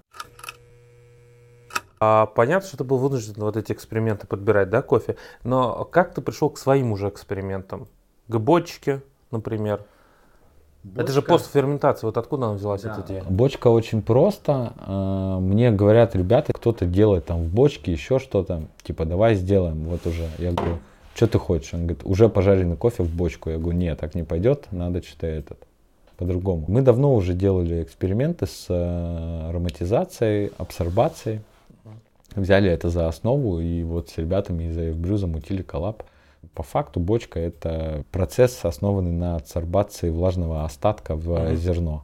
То есть зерно находится в так называемом эквилибриуме а, по влажности. Это в рамках 9-12-11% находится эквилибриум, когда у тебя та точка, кстати, в лесозаготовке одинаковая, Мгм. такая же точка, говорят. Потому что целлюлозная основа у тебя и там, и там, и у тебя а, в этот момент э, Хорошо впитывает. оно не высыхает само Мгм. И не набирает влаги. Когда решили проблему сушки, а, решилась проблема глобализации кофе. Мгм. То есть это вот решалось весь там 18-19 век, и кофе стали много пить, потому что его можно было транспортировать. В эту основу загоняли 9-11%, и все, и как бы, но само оно не набирает, оно хранится, но оно в полусухом состоянии. То есть если ты его положишь в воду, оно резко всосет в себя. Да? Положишь его в какой-то остаток, где есть влага какая-то, оно начнет напитывать. И мы как бы просто начали это использовать для себя. Не, ну с точки зрения логики, наверное, это как бы понятно. Но вот э, как понять, какое именно брать эту основу ароматизатора? То есть ты взял пивные бочки, потом бочки из-под херес, виски и так далее. А откуда вот это э, Ну, просто была идея, что алкогольные с ноты. алкоголем? А, ну, Ну, как бы Просто- алкогольные ноты, да. Мы решили, что надо выдерживать именно с точки вот именно эквилибриума, потому что как бы зерно уже, а, водная активность уже угасла в зерне. И более того, это, наверное, сейчас секрет открою какой-то производственный, а, лучше впитывает в себя остаток именно зерно с низкой а, water activity. То есть зерно уже достаточно старое. То есть низкая водная активность и мытый способ обработки, меньше сахара на поверхности, а, впитывает себя гораздо лучше. но это можно в какой-то момент сказать, что таким образом можно давать вторую жизнь более-менее уже старому кофе. Я не из таких практичных э, людей, я скорее просто перестану использовать такой кофе, потому что для меня это граничит с тем, что типа а ты скрываешь дефект, знаешь чего-то, мы этим заниматься не будем никогда. Но в целом идея-то неплохая. Лучше хотя бы так, чем выбросить. Конечно, но это, это все лучше, чем выбросить. Ну, то есть. Но бочка бывает так, что ты, вот мы за всю историю выбросили 250 килограмм кофе. Ну, ну там-то уже был по факту испорченный. Плесневело, да, вроде говорил Сергей? Но тут уже это невозможно было как-то. Не, почему? Плесень ты можешь пожарить, она вся сгорит, и как бы даже вкуса не будет. А, не, реально, если термическая обработка, ничего не будет. Ну, это, блядь, Мгм. как хлеб, просто кусок плесневелый отрезал и... Но я не собираюсь такое делать. Я тоже не хочу есть хлеб, который был, начал плесневеть. Ой, come on. а, Ну, такое было э, в студенчестве. Сейчас Вообще ничего в этом плохого нет. Я очень нормально к этому отношусь. Отрезал, если мягкий, не пахнет, и можно... Хорошо, ладно. Но при этом в кофе, заметь, ты этого не делаешь. Нет, а тут вопрос не в том, что я потребляю для себя и сознательно готов мириться. а Вопрос пищевой безопасности. А. Б. Это вопрос в том, что ты это за деньги продаешь. Это к вопросу об уважении к чужому труду. Мгм. То есть, как бы я уважаю не только чужой труд, но и чужие деньги, да, потому что деньги конвертированы были Ну, через как-то труд. они были заработаны. Конечно, и как бы Тем очень более в России. Естественно, и очень большая ответственность э, в каком-то плане лежит просто морально, когда ты что-то человеку продаешь и берешь за это деньги. Но у нас люди привыкли к э, тому, что этой ответственности нет ни у кого, и поэтому, когда с тобой кусаются, начинают, вы мошенники, там еще что-то. Любая э, там, к тебе претензия какая-то начинается с какой-то пены. Если ты получил негативный опыт, это не значит, что надо негативно общаться с человеком. Можно просто донести ну, да. и сказать, типа, и у нас есть такие, ребят, что случилось, если там наш косяк, мы там вернули деньги там или еще что-то, поменяли продукт или и поменяли, и деньги вернули. То есть бывает по-разному. Но когда с пены у рта что-то прилетает и начинает фыркать, без зазрения совести возвращаем деньги, блокируем человека во всех контактах и стараемся сделать так, чтобы он с нами больше не контактировал. Ну, таких э, очень много ситуаций. И просто хочется действительно обратиться, кстати, если кто-то из таких смотрит. Ребят, в том числе и касается меня, не надо мне писать, что мне от Тести или от Таберы приехало такое, например, говно, или оно без запаха. А ты-то или... тут при чем? Вот вы что хотите, чтобы я вышел, позвонил там кому-нибудь и такой, как ты мог такому-то Васе Пупкину? Вам приехал товар, который вы считаете, что с ним что-то не так. Позвоните сами, где вы покупали, скажите об этом, и они все нормально отнесутся, не надо орать. Потом очень часто бывает, что то, что называется плохо приготовлено или плохо приехало, да, это либо ты неправильно приготовил кофе, либо что-то случилось с транспортировкой, от этого никто не застрахован. У нас был случай недавно совершенно. Человек звонит и говорит, я вот везде брал Гуджи, Гуджи брал, ага. а, и везде не ярко. А у вас так же? Вот, и человек что говорит, ответить? я вот вообще не знаю, что ответить. А, ну, мы всегда отвечаем, ну, вы как попробуйте, если так же, то решим что-нибудь. Ну, вопрос именно в том, что он просто хочет поговорить. А если ты занимаешься с чем-то профессионально и тебя знают, с тобой хотят поговорить два раза больше. У нас есть такие люди, которые нам прям написывают. А, мне раньше писали в Инстаграм очень много в свой личный. Uh-huh. Я всегда говорю, вам подскажут uh-huh. обязательно, если вы напишете в сварщицу. Говорит, что вы не можете подсказать? Я говорю, это мой личный Инстаграм. Они говорят, блядь, ну вы же там типа это, вы должны. Я говорю, я вам вообще ничего не должен. Я купил ваш кофе, вы его купили у компании. Я начинаю ссориться с человеком. Потом этот человек выходит и пишет в Инстаграм сварщицы. Я перелогиниваюсь в Инстаграм сварщицы и отвечаю ему. Угу. Мне несложно ответить. Вообще никогда, никому. Я всегда отвечал в Инстаграме людям, там писал долго, там еще что-то. Мне не сложно, но мне очень важно, чтобы люди видели границу между человеком да. и компанией, потому что когда эта граница стирается, у тебя такое ощущение, что ты живешь на работе. То есть я не сторонник переработок. Ну, то есть я вообще сторонник того, чтобы люди э, 6 вечера, производство должно уйти, все, уходите отсюда. Но в данном случае, слушай, тут понятно, как бы ты ни пытался от этого отойти, ты в глазах людей являешься, по сути, лицом сварщицы. Я головой понимаю, что человек хочет с тобой ну, пообщаться, он не понимает Я понимаю, смотри, Андрей, личку, когда пишут, хотят пообщаться, о чем? О том, что я 50 раз э, уже проговорил, мне вот то, о чем мне пишут, а как вы считаете, а вот здесь таблетка, мне это, блядь, перестало быть интересно лет 10 назад. Я не хочу про это говорить, не надо мне писать. Не потому что я плохой, потому что вам, наверное, интересно, а мне это не интересно. И я не хочу говорить. Если вам по компании, вам вот тут подскажут. Если человек нуждается в какой-то помощи, реально нуждается. Я вот читаю сообщение, у него реально какая-то проблема, всегда ему подскажу. Ну, Но если это какой-то а, тупой интерес, типа, вот, а я там сделал ты 251 грамм, а там 253, а вы сказали, а то все, делит, блядь. Вот просто. Даже не хочу. Потому что это дрочево. Или кто-то торговаться а, за мой счет начинает. А, мне, нет, торговаться я не так. Ага. А, мне часто пишут и говорят, мы тут поспорили. Я должен рассудить. Я типа, я так всегда отвечаю, у меня одна схема. Вы поспорили, а я тут при чем? Как бы. Или там, Дмитрий, а вы повышаете своим сотрудникам зарплату? Я говорю, ну да, но у нас есть индексация. Ну, типа, у нас индексация даже в кофейне вот сейчас там на 10% повысили. Я говорю, да, вот такая схема, мы вот так, вот так, вот так делаем. Они такие, а можно я это заскриню? Я говорю, зачем? Ну, чтобы своему работодателю... Я говорю, то есть вы, блядь, пытаетесь за да, мой счет отторговаться? Я говорю, это блядство просто, потому что я не хочу никого подставлять. Я не знаю, как у вас с работодателем с вашим договорено. Я вам свою ситуацию рассказал, как я поступаю со своими угу. сотрудниками, но вы у меня и не работаете, да. чтобы как бы... А люди пытаются что-то вот как... Может быть, вы даже не прошли бы ко мне в кофейню, да, как да, вариант. Да, да. А, вопрос Если у тебя есть публичности. Инстаграм, и ты что-то там постишь, и при этом ты известное лицо, ты публичный человек. Вопрос публичности Мгм. в широко открытом формате говорит о том, что люди хотят с тобой взаимодействовать по какому-то широкому спектру вопросов. Чем уже этот формат, тем уже спектр вопросов. Ну Соответственно, представляешь, да, мне 24 на 7 раньше писали про кофе. Блять, я человек, у меня есть интересы. Я не знаю, я люблю собак, ношу брекеты, есть готовлю. Раньше пил много вина. Нахуй вы мне про кофе-то пишете? Я понимаю, что люди хотят что-то слышать, но а, мы выслушиваем это и там пишем какие-то штуки там или еще что-то. Вот, есть блог, есть какой-то YouTube канал, есть какой-то проект, где ты уже это формулировал. Они, да, ты да, прожил да, все, ты да, объяснил. да, да. И когда тебе еще по 10 раз повторяете вот это, Я не, ну, я стараюсь не общаться. Ну, то есть, как бы мы стараемся сказать то, что поищите в телеграм-канале. А вы можете сынуть скиллку? бесит. И, а ты говоришь, а вы поиском можете пользоваться? Вы зайдите в телегу. Слушай, ситуация, рассказываю, боль. У меня свадебное путешествие.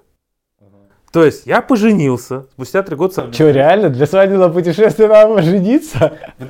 поехал в Абхазию, да, там отдыхаю. И мне пишет в комментариях, чувак, а я всегда отвечаю, ну стараюсь, да, это был 20 год, пишет в комментариях какую-то херню, как что-то там сделать. У меня на эту тему есть три видео уже. Каждый раз я переделал, потому что стал лучше, лучше, лучше. Они все открыты на моем же канале. И я пишу, вот, посмотрите, пожалуйста, здесь, здесь, здесь, то-то. Все, хорошо. Потом э, я в этот момент, ребят, иду по Пицунде полуголый на пляж женой, которая обижается, что им времени уделяют. И вот я нахожу время тебе, блядь, ответить. И начинается, а можно ссылку? А я нет, потому что я не могу, даже интернет плохо ловил в этот момент. Пишу, нет, пожалуйста, поищите в таком-то плейлисте. Ну, то есть, да, да. Ебать, вы зазнались ответ. И началось поливание говном. Люди почему-то всегда думают, что ты им что-то должен. Да. Ну вот реально. Мы именно поэтому, у нас э, канал на ютубе очень маленький, и мы, мы очень часто баним там людей э, тупо, потому что как только начинается, а вы должны, сразу нахуй. Ну то есть как бы у меня очень четко есть границы, они расставлены. И когда человек там что-то, мы когда начали а, выпускать э, первые видео, и кто-то писал, все ништяк, но ревербации какую-то херню, я такой думаю, блядь. Я произвожу бесплатное что-то. Ты бесплатно это смотришь. Ты тратишь на это время. Гораздо меньше, чем я, потому что произвести контент гораздо больше времени стоит и сил, чем его по- А еще надо предварительно был весь опыт получить Да. для того, чтобы сделать этот контент. Первое. Хочешь? Смотри. Не хочешь? Не смотри. Все. Чего выебываться-то? Я вообще не понимаю. Тут вопрос-то в чем? Они нам говорят, у вас какая-то реклама. Блять, у нас компании канал. Все видео на этом канале, Реклама так или бренда. иначе, да, реклама нашей компании. Там нету, ни- вот реально у нас нет никакой вообще рекламы. Все обзоры, которые есть, э, это либо бесплатно нам что-то дали, потому что мы попросили, мы за деньги, у нас уже выходили, к нам уже писали за деньги что-то делать, мы отказываемся. Никогда не будет, не хочу. Почему? Это не наши деньги. Все. То есть, если когда-то выйдет какая-то за деньги реклама, это потому что Серега скажет там, наверное, а можно я как-то там заработаю или еще что-то, я скажу, окей, но тогда мы сделаем рубрику там на канале Сергей рекомендует, ты там будешь что-то там делать, мы будем говорить, что Сергей за это получил деньги, Номер карточки Да. она может ты заработаешь на этом. Ну, то есть, как бы я за, чтобы помочь своим сотрудникам заработать больше денег, но Это должно быть отделено от суп- и супер прозрачно. Галораствор, экстракторы и так далее. То есть, как ты сказал нам до съемок, э, именно колбрю, вот здесь Ага. экстрактор вырос из галораствора. А как вообще идея Оно пришла? одновременно родилось. Во-первых, почему захотелось? Объясню. Объясню. Галораствор так и назвался. Это же гала. Мгм. Ну, типа, когда ты приходишь... Почему называется галораствор? Так, давай. Объясняю. Раствор. Раствор это растворимый кофе. Так. А гала это троллинг. Это повариха из Ростова, которой ты кричишь а борщ. Понял, все хорошо. Типа, и мы такие, а чё, ты стоишь вот, и, и как-то в Инстаграме я стебался, и ты такой, а что стоишь вот ей такой ищан, такой, говоришь, Гала, кофе мне налей, а она тебе растворимый херачит. Я говорю, а вот возьмем и сделаем растворимый кофе, который Гала раствор. И вот так родилось название. Потом я осознал одну прекрасную вещь, то что мы же все-таки занимаемся Мгм. кофе. И люди любят наш кофе, но вот часто запросы, я там езжу, я там не могу ваш кофе попить, там Мгм. хочу там разный кофе попить. Мы такие, окей, значит надо голораствор ввести вообще весь ассортимент. Но нельзя было, потому что неудобно. Сейчас мы запустим его в банках по 50 грамм. Мгм. Мы уже все разработали, уже все сделано, утверждено. А, И будет, знаешь, как, наверное, по партиям будем делать. И такой кофе, и такой, и такой, и такой. А, Постоянно будет разный в растворимом формате. Мгм. Ну, то есть, условно говоря, как говорил Сергей, типа будет какой-то сорт кофе, он будет доступен и в голорастворе, В этом вся и фишка. в... Мы продаем кофе. Все остальное это всего лишь форматы. Самые такие ебанутые идеи, они чаще всего и то есть Ты потратил время, деньги на то, чтобы просто это смотри, все рождается из-за вызова. так. Типа есть вызов, можно, и вот ты сидишь и говоришь, я считаю, что можно. Кто-то говорит, я считаю, что нельзя. И ты такой, а я проверю. То есть, можно ли было сделать растворимый кофе, спрашивали, да, тогда же были всякие американские варианты, которые Мгм. пить невозможно. И мы, э, честно, мы по факту, наверное, сделали первый вкусный растворимый кофе, который я вообще когда-либо пил. Потому что я пил и войлу, и все. На тот момент было говно просто. Вот мне захотелось ответить на вызов по растворимому кофе. То же самое с банками. Почему банки вообще экстрактор появился? Потому что, а можно ли и Кулбрю по своей э, технологии э, достаточно уникальный продукт, потому что он полностью в натуральном сырье сделан, Мгм. а там не используются консерванты. Единственный консервант, который там используется, это сахар. И раньше использовали соду пищевую чуть-чуть. Мгм. Сейчас не знаю, даже в некоторых осталась она или нет, но раньше была. А он производится по технологиям консерв. То есть, как Мгм. бы он хранится там 12-18 месяцев. А Это немало. Молоко проверяют скоростными тестами, Мгм. потому что там есть такая таблица, типа, если при такой температуре столько-то выдержал, значит столько будет. Мгм. Самый старый я пил а, фильтр 18 месяцев он был. Все ок. Ну, то есть, как бы, и мне абсолютно круто, что можно взять какой-то там продукт, и Мгм. этот продукт, типа, представляешь, вот свежий заваренный кофе без Мгм. добавления чего-либо живет 18 месяцев. А у нас главная проблема голораствора, которая в голове возникает у человека, это цена, по факту.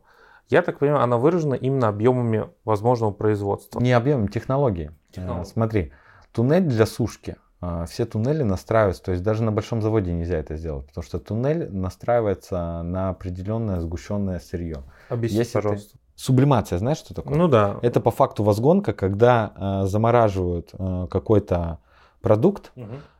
А, и при температуре там минус 50 градусов создают определенное давление, и у тебя жидкость из этого продукта начинает выпариваться при минус 50 градусов, И то есть около чистое. вакууме, да, и остается сухое вещество. Так дегидрируют ягоды, сушат, сублимируют там проще, проще, лекарства так делают а, и, и прочее. Кофе. А, в коммерческом итоге производят в виде туннеля. Это Такой туннель из раскаленный до минуса, ну типа супер перегретый Мгм. а, ну, как бы остуженный. А, он там из нержавейки делается. И туда на большой скорости выкидывают по факту, ну, туннельная Ну, сушка, хорошо, окей. а, продукт. Там а, минус а, разряженное давление и холодно. Мгм. Он резко замерзает, как знаешь, а, чашку выкинуть, грубо говоря, на морозе. Понимаю. Э, э, Я тебе пытаюсь визуализировать продукт. Я понимаю. Резко замерзает и испаряется. Мгм. По факту это было бы так. Сублимация. В лед его заморозили, поставили в эту Мгм. херню, сделали а, отрицательное давление в вакуум, Мгм. влага ушла. У тебя Так. получился сублимат. Вот, мы получили сублимат. Все процессы сушки а, на определенный экстракт, процент экстракта сделан. Вот у галораствора, чтобы он был нормальный, очень низкий процент экстракта, а, типа там до 10 а да. А, в- В коммерческих туннелях он 30 чем-то. Для того, чтобы его сгустить, и ты его так не заваришь. Во-первых, его вываривают очень сильно, там, до Мгм. 32, а потом его еще в концентраторе догоняют. В момент, когда его догоняют, Мгм. он окисляется очень сильно, потому что там есть Портится. такой... э, и появляется копченые пере, вот этот окисленный привкус. Мгм. В растворимом- вот эта вот кислотность, которую говорят, у Нескафе кислый кофе, это и есть окисление. Ну, как бы вкус окисленного, пережаренного кофе, перезаваренного. Если я свой продукт закину в этот туннель, он не высохнет. Мгм. То есть, а, потому что там все процессы настроены, циклы, его надо перенастраивать. И ради тебя никто не будет перенастраивать. То есть, он говорит, это возможно, для этого должен быть целый завод под тебя. Да. А туннель отдельно сушка, а, растворимый, а, вот именно туннельная технология, это сублимированная, она стоит а, порядка там 20 миллионов долларов. чтобы поставить большой, да. Есть другой момент фриза, когда мы лоточные а, используем сублиматоры, угу. которые действуют по этому же признаку, принципу, но они очень маленькие, угу. потому что они используются там кто-то пенициллин у них сушит, кто-то, то есть они используются для реально для лекарств. То есть туда выставляются колбы, все по такому же принципу. Сначала ты охлаждаешь, потом ты выливаешь на полку, оно замораживается. То есть у тебя весь процесс идет двое суток. Угу. Очень медленно. Это без повреждения, условно говоря. Да, да, да, да. Сам прикол в чем? Угу. Чтобы создать вакуум а, в туннеле, что самое дорогое? Это создание вакуума. Угу. Но ты создаешь вакуум, а у тебя в этот момент вырабатывается пар, то есть давление повышается. Тебе этот пар нужно убрать, да. конденсат ты его убираешь куда? И вот тут самая-самая жопа, потому что такие мощные насосы, ты не можешь прогнать в насос холодный пар. Угу. Потому что ты либо насос сломаешь, а импеллерные насосы они не создают. Поэтому между насосом и вот этим а, камерой ставятся конденсаторы. Угу. А конденсатор должен быть пиздец какой большой, потому что тебе по факту, а, представляешь, сколько кубов пара надо наморозить. Угу. То есть ты должен до насоса, там, насосной станции, вытащить пар холодный, поддерживать это давление, потом этот пар у тебя попадает в конденсатор, он должен налипнуть на этом конденсаторе угу. и уже к насосам выйти а, супер сухой воздух. А, именно поэтому эта технология достаточно емкая, потому что вот этот пар, его нужно наморозить. И конденсаторы эти вообще жесть стоят сколько. А есть э, такая же сушка распылительная через удаление влаги не возгонкой, а выкипячиванием ее, mm-hmm. ну, испарением. Это вот весь дешевый кофе, растворимый, не сублимированный, производится именно... Вот так вот. Ну, то есть его распыляют в горячий поток воздуха, он летит и высыхает, угу. и вниз падает вот такой шарик. Помнишь, кофе пиле, ну, я говорю, да. был шариком. И этот э, шарик, он запечатанный жировой. И вот есть Нескафе, а многие гранулы говорят, ну типа пилеж не пах вообще, потому что он запечатанный по факту. И потом его отправляли на агломератор. То есть агломератор, вот этот агломерат, он его перетирает, и это все слипается вот в такие бесформенные гранулы. Видел mm-hmm. Нескафе такой, как бесформенные да, гранулы? типа дешевого классика. Он типа не сублимирован, но он как гранулированный. Кипячение, по факту, это ты уже а, перегреваешь ну, кофе, и он портится кофе. Я понял. И получается, условно говоря, вот у тебя, условно, есть какая-то одна линия, да, вот эта маленькая. Ну, у нас нет, у нас сушки нет. Мы а. сушку, мы специально отдаем на медицинскую сушку. Ну, то есть, поэтому все дорого происходит. Ну, то есть, а, скажу так, а, нельзя сделать. То есть, чтобы ты понимал, в одном пакетике а, сушки выходит, я тебе сейчас скажу сколько, а, только услуги по сушке угу наши со скидкой на один пакетик 18 рублей. Это только услуга по сушке. Угу. Услуга. А до Я услуги понимаю. надо довести, то есть кофе надо пожарить, размолоть, дегазировать правильно, потом правильно заварить, взять на себя все ошибки, потом это все отвести на сушку, двое суток это все сушится, угу. и это неделю, потом это привести, перетереть, потому что он еще распушенный весь. Это надо перетереть, агломерировать. И после этого всего это и зафасовываешь пакетик, и поэтому стоит. То есть у тебя тут 18 рублей на сушке, а здесь у тебя в маленьком пакетике 90-100 грамм кофе. То есть, условно говоря, если мы говорим, то даже, условно говоря, собственная сушка ты не сильно удешевишь. Скажем так, на растворимом кофе угу. я зарабатываю меньше, чем на зерне, проданном э, в розницу. Ну, сейчас звучит логично, когда ты это все рассказал. Вот. И для меня поэтому его иногда нету, потому что это такой проект э, не коммерческий, а проект типа «а я могу», Угу. А, и типа, когда его впадлу делать, мы его просто не делаем. Грустно. Ты знаешь, как я загорелся идеей, когда я его попробовал? Ну, ты не сделал. Смотри. Я, я понимаю, ты Растворимый объясняешь. кофе, растворимый кофе. Первое. База для сырья, которую нужно произвести, это тот самый зерновой кофе, который у нас есть. То есть он уже не может стоить дешевле, чем зерновой. Ну, да. Дальше ты его также правильно завариваешь, а после этого еще сушишь, дробишь, да, да, да, да, да. Поэтому он в два раза примерно дороже, чем зерновой. Но мне дешевле продать зерно mm-hmm. и вообще пожарил, зафасовал, продал и забыл, а, чем вот это все. А насчет покупки ферм. Главный вопрос, на который мне Сергей не ответил, когда я приехал, mm-hmm. нахрена? В смысле? Зачем? Ну, ты, вот коммерческий интерес. Давай, а, коммерческого... Стоп. Опять возвращаемся к началу. Так. Все, что касается сварщицы, это вообще не коммерческий. Ну, надо же как-то кормить эту ферму. Смотри. Self-sufficient и э, коммерческий это две разные вещи. То есть я не дебил, и я бы не купил ферму, если бы она была грубо убыточна. Она должна быть на самоокупаемость. Она будет. Но каких-то, то есть, э, если взять эти же деньги куда-то вложить э, в другую сферу, э, денег будет больше. Земля окупится там за 7-10 лет Мгм. от начала покупки. Причем первые 3-4 года ты вообще лапу сосешь, Ну, а потом за 3 года она окупается. Вот. ну там Это- же есть какие-то ростки, так ведь свои? То есть Да. ты когда покупал, там, уже всё все, было- там уже все засажено, там Мгм. уже все нормально.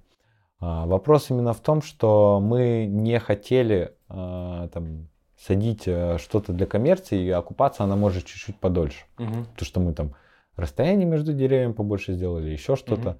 Но самое главное, это именно то, почему я кофе занимаюсь. Мне это нравится. И как бы ферма это круто, и она у меня будет потом, когда окупится у тебя по результатам физической деятельности, вот сейчас у тебя есть YouTube канал. Мгм. Завтра YouTube запретят, допустим. Ничего, я переживу ВК и Телеграм. Вот, ты переживешь ВК и сделаешь куда-то.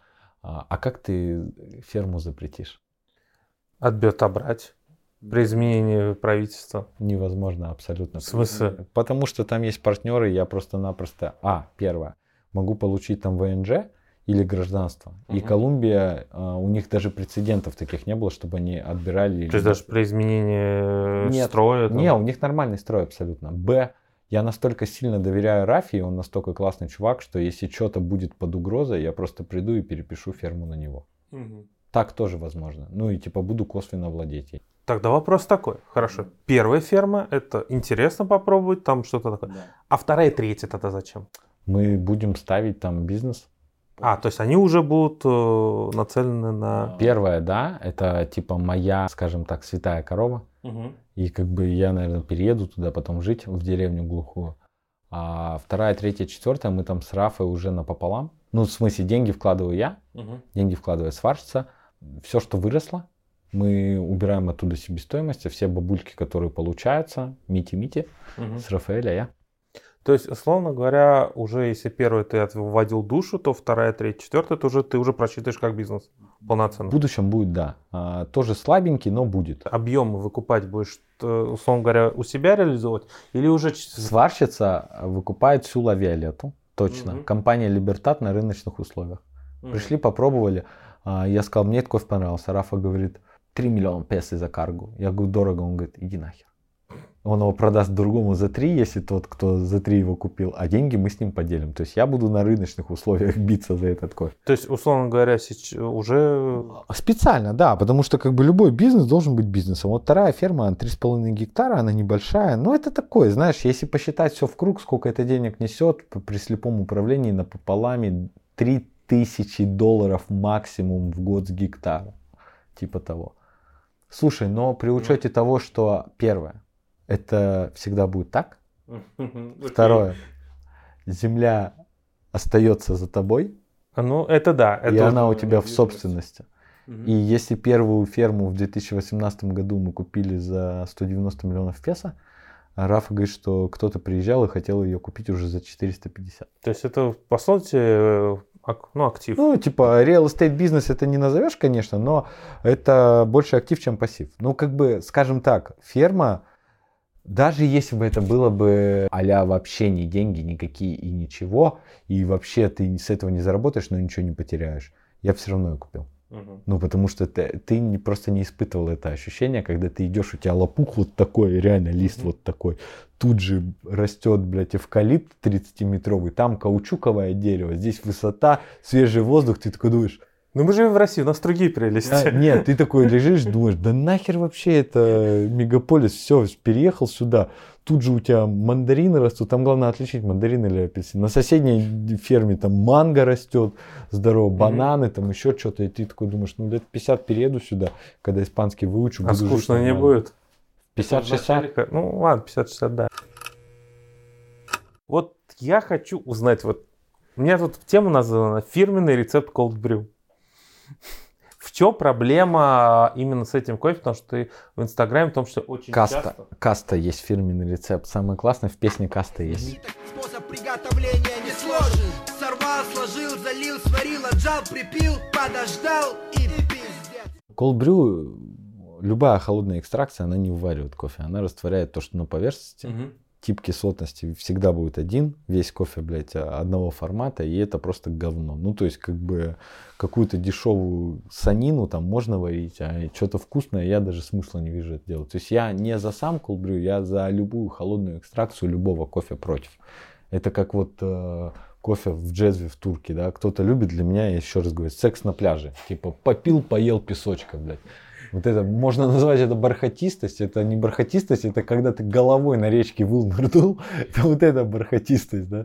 Ну, то есть, это вообще не мой формат, и как бы, хотите Ну. пить, пейте. Я не против. Но я же, когда меня спрашивают Мгм. про кулбрю, свое мнение выражаю. Да. Мое мнение это дно. Просто свекольный рассол какой-то. Ну, то есть, короче, я сейчас просто почему я это пытаюсь объяснить. Суть именно ты против холодной экстракции. Так-то заварить фильтр, поставить его в холодильник и Конечно, это очень вкусно. Раствор можно холодной водой заваривать, нереально вкусно. не пробовал. Вообще, мы знаешь, как делали? В Колумбии ехали, самое крутое, как раствор заваривать. Кто-то говорит, я кофе хочу. Мы прям в тачке на ходу завариваем. Берешь пол-литровую бутылку Мгм. воды, просто И туда- выпиваешь половину, туда засыпаешь, закручиваешь, трясешь и пьешь. Вообще огонь. И у меня знакомый говорит, ой, да он так не заварится. Я говорю, ты что, колешься? И у нас вот есть видео, где мы заваривали холодной водой, она в шоке была. Это когда по Колумбии ездили? Да, да. Я не смотрел. Она еще. такая пила, такая, а чё там, типа, а мы прям холодной водой Но заваривали. только вся разница в том, что это уже приготовленный Вот кофе. в этом весь и прикол, что экстракция здесь, она горячего типа. И как бы даже когда фильтр холодный делаешь, у нас любимая вообще в сварщице Мгм. на, на лето самый крутой напиток. Кенни 60 на 100 заварил, 60 на 100. ой, тьфу, 60 на литр заварил, в бутылку перелил, Мгм. холодос поставил с утра. Если ты хочешь утром готовить вкусный холодный харио, знаешь, как его надо готовить? Ну. Надо готовить плюс один. Начинать со второго дня. Самая идеальная система. Объясняю. Ты с утра встаешь, Мгм. Готовишь себе воронку холодную, переливаешь ее в бутылку, И оставляешь на следующий день? ставишь ее в холодильник, а из холодильника забираешь ту, которую ты поставил вчера. Поэтому плюс один. Все, и у тебя холодный харио готов. Ты хочешь кофе выпить, пришел, готовишь на кухню, заливаешь, ставишь в холодильник, а из холодильника забираешь ту. Мгм. Я как бы экспериментировал. Идеально получается. Самая вкусная экстракция. Ничего придумывать не надо. А можно просто капельную кофеварку сделать и все? Да, или как Не бы париться. литр поставил и все. Почему против был Дрипов? Ты же высказывался на эту тему прям. Да, мы уже очень много на эту тему поговорили. Ну, это лично. Несколько факторов. Это фактор качественный. Э, Раньше фасовали плохо. а, Фуса не у всех стоял. Стоял только у, у Коэнфе первого поколения. А, но- Серьезно, у них была лучшая упаковка, при том, что их трипы говно? Конечно, у них самая крутая упаковка была и по азоту, и по всему. Причем идеально. А, Но вопрос в том, что они в какой-то момент начали сыпать туда и ароматизаторы, и все. У них фуса станок, фасует, классно, Мгм. четко делает, как бы, и у них классный был станок в свое время. Он сейчас устарел, потому что сейчас еще все фуса купили тесте, фуса купили себе верле. Тоже вторая машина у них фуса. Первая машина у них говно китайская, Мгм. по-моему, а вторая фуса. А, Во-первых, технология очень сложная. То есть Мгм. кофе нужно правильно дегазировать. То, что ты говоришь, типа мы размололи, сразу засыпали, это практически нереально. Потому что э, у него должен пройти какой-то процесс дегазации, иначе его раздуют так, что ты охереешь. А, Нормально должна дегазировать. Его как, отлеживают или как вообще это делается? Смотря кто как делает. Ну, как бы, когда, допустим, капсулу фасуют, там не- кофе дробится и отлеживается. Мы там Мгм. раньше у себя дегазировали вообще в азоте. А ребята, говорят, там из тести хотят, ну, там некоторые делают сразу, прям намалывают и прям сразу. Но Мгм. любая дегазация, она все равно должна там пройти какая-то. Мгм. И там кофе может окислиться, да. А, И в дрипе сразу, скажем так, зерно вот у тебя 100% потенциала. Мгм. Дрип сразу. Из-за вот этого перемалывания По упаковки- дефолту 75% потенциала сразу. Максимум, который ты можешь из него получить, 75%. Дальше у тебя самое страшное. Если дрип даже не окислился, он выдохся все равно. То есть у тебя помол выдыхается как-то. То есть потенциал зерна еще снижается. А, Но характер сохраняется. Поэтому в дрипах а, ферментированный кофе лучше, а, там классический хуже, потому что уровень падает, да, у потенциала. А дальше у тебя форма чаши сама. которая и так не идеальная, чтобы ее Мгм. нормально заварить, там нужно танцы с бубнами плясать. А теперь, когда ты пляшешь танцы с бубнами, вспоминаем, что такое дрипы. Дрипы это как раз метод, который говорит нам об отсутствии тех самых бубнов. Мгм. И ты берешь кофе заранее с потенциалом, который был там на 75%, он уже выдохся, ему 3 месяца, и тебе заявляют, что он без отсутствия с танцами с бубном, блять, ты завариваешь это говно. И как бы именно поэтому ты такой говоришь, а нахер он мне тогда вообще нужен? Он должен Если- облегчать мою жизнь. а Короче, суть в чем, да, основной ответ дрипа в том, что он должен четко облегчать твою жизнь. Мы сейчас делаем дрипы, потому что Сережа хочет, ребята хотят, я против. Но поскольку концепция наша, мы уже заранее ее переформулировали, то есть прошло три года, мы переформулировали, наша концепция это иметь наш кофе в любых э, доступных методах для Мгм. людей, а, если это вкусно и как бы ок. А наша идея именно в том, чтобы ты должен а, без каких-то Мгм. Ну, чтобы идея работала. но, но таймер единственное, что тебе надо. Ну, можно даже без, заварить можно без таймера. Ну но да. с таймером будет вкуснее просто. всё. Ну, без таймера ты ориентируешь, чтобы весь, получается, Да, кофе ушел. Да, да. А с таймером, ну, ребят, э, любой телефон, как Да, бы да, это да, не да. проблема. То есть и задача исходить из той физической картины, которая у тебя есть. У тебя есть дрип, он у тебя не изменится, количество кофе в нем не изменится, и тебе нужно под эти величины подобрать какую-то Мгм. Схему, которая будет. И вот мы там чуть-чуть увеличили дозировку кофе, сделали там рецепт очень простой, который повторяется, и как бы пробовали, и получается ок. Ну, типа, и будем делать свои дрипы.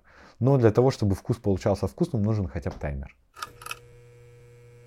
Коротко, это в чашу на 12,5 грамм молотого кофе. Три раза ты ее заливаешь доверху, быстро, без всяких этих. Вот ты ее быстро три раза залил доверху. У нас это каждые 45 секунд. А, Если без таймера, это вот пока она не уйдет. И все. Если каждые 45 экстракция будет 3 минуты, и там будет ровно там 200-215 грамм воды на 12,5, что идеально. 3 минуты. То есть у тебя а близкая к... По крайней мере, хотя бы реально будет простота. И импульсность как раз э, избавляет тебя от э, погрешности вот этой чашки, потому что у тебя кофе распаривается в нем. То есть мы как бы просто взяли и не придумывали ничего супер нового, мы просто работали с несовершенством этой системы. Flow ближе к твоему дому? Нет. Тогда почему в твоем инстаграме такое активное продвижение Flow, но сойки нет вообще? Первое, э, сойка мне очень нравится. Второе, я очень много ходил туда и пил э, вина. Мгм. Я потом, когда бросил пить, перестал туда ходить. Да не, еще на самом деле там очень мало места. А, Flow больше? Я просто там не был во Flow, я в сойке был. больше раза в два, в три, наверное. Мгм. Я по выходным иногда хожу, но я прихожу, быстренько сижу и убегаю, чтобы место не занимать. Кто тебя фотографирует, потом нам в чат присылают. Я очень сильно люблю э, сойку, мне очень нравится там еда. Вот последний раз я Да. там был, сейчас скажу, когда. В воскресенье в это. Мгм. А во флю я хожу, потому что э, там можно весь кофе чекнуть. То есть, А, там- то есть там я имею в виду, то, что там за стойкой работает 5 человек, там можно все чекнуть, они часто что-то меняют, варят. А, Сойка это больше кафе, Мгм. типа с едой, с винчиком, а все-таки флю это кофейня. И во флю там можно встреч несколько провести, там, потому что там места больше, еще что-то. Я стараюсь в сойку раз в неделю заходить.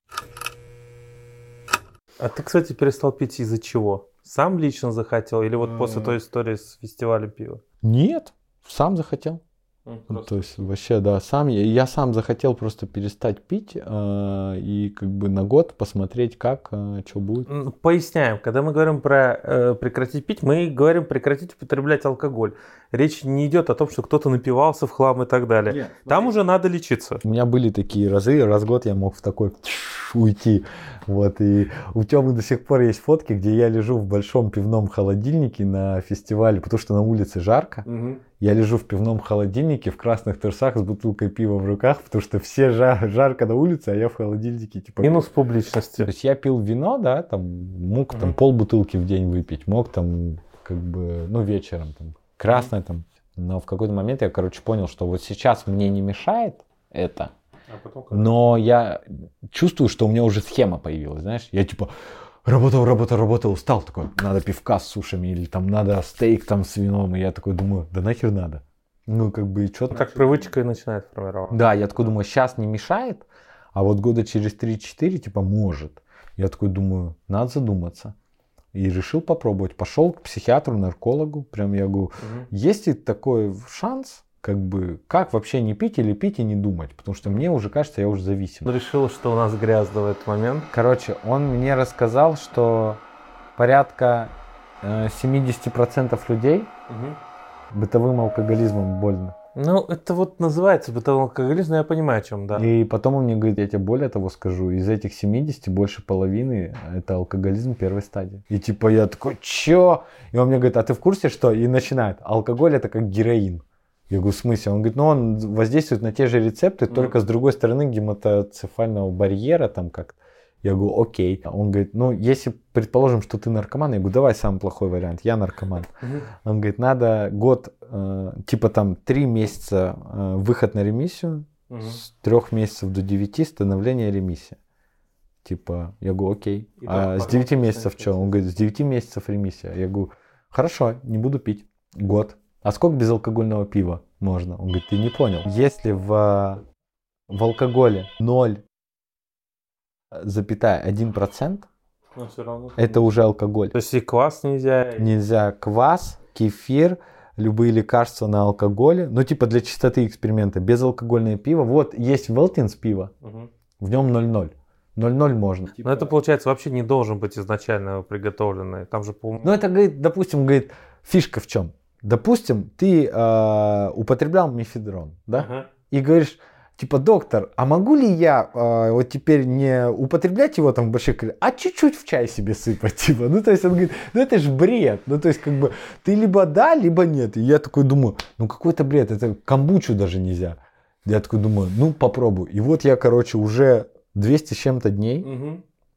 Э, вообще не употребляю. Я даже пустырник, валерьянку. И в этот момент ты понял, что не было зависимости или нет? Как сказать, если бы, наверное, не было какой-то либо вообще зависимости, я бы вообще не пил, да?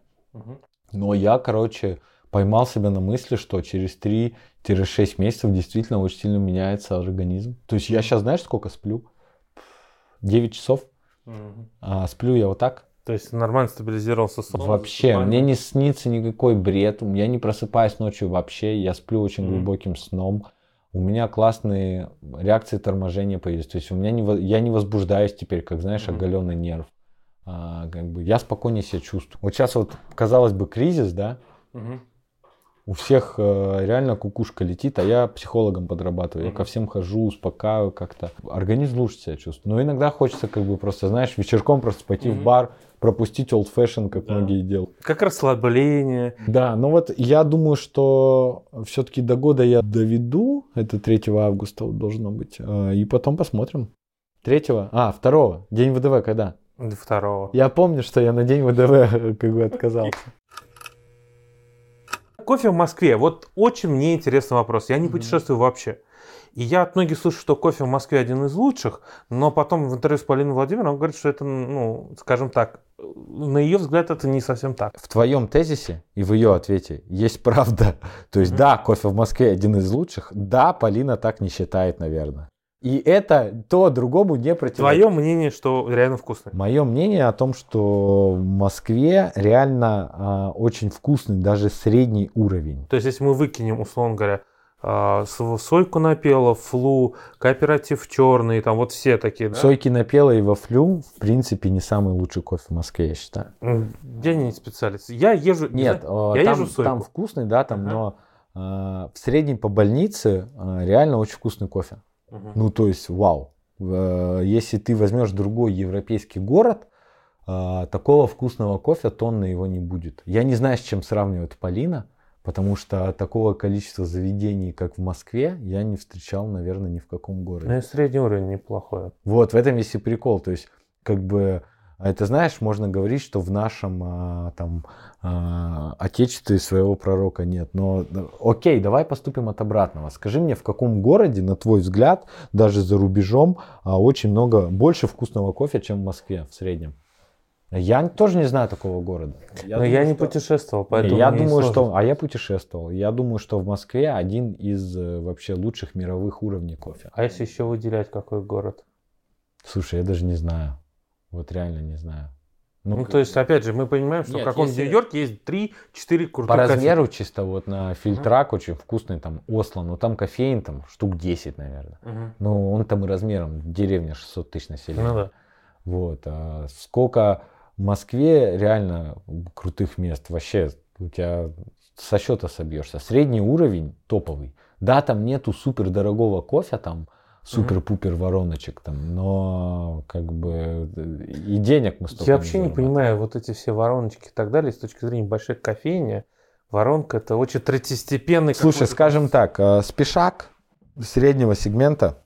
Есть фильтр. Москва это, пожалуй, один из самых топовых городов в мире, на мой взгляд. И даже в Петербурге тоже очень много вкусного кофе. То есть э, у нас культура эта, она развита в массе. То есть если там ты приезжаешь, там тебе говорят, вот там приходишь, там, там такие знаменитые кофейни, там в Дублине, там пф, на весь Дублин полторы кофейни, блядь. Ну, типа там 10, там, я не знаю.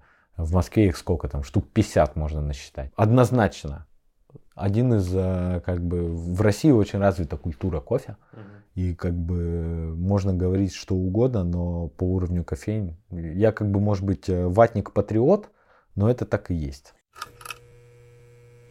Вот что мне интересно, Трорбрат. Ты подключался позже же к созданию, насколько я помню. То есть изначально первый ростер собирали вообще полностью без тебя. Смотри, изначально первый ростер собирал только тупо Слава, и это его компания. Мы с ним до сих пор дружим, общаемся, но мы с ним разошлись по интересам. Я ему предлагал создать совместное предприятие, я ему предлагал а, сделать так, чтобы чертежи и все, и ноу-хау было его, а компания была наша.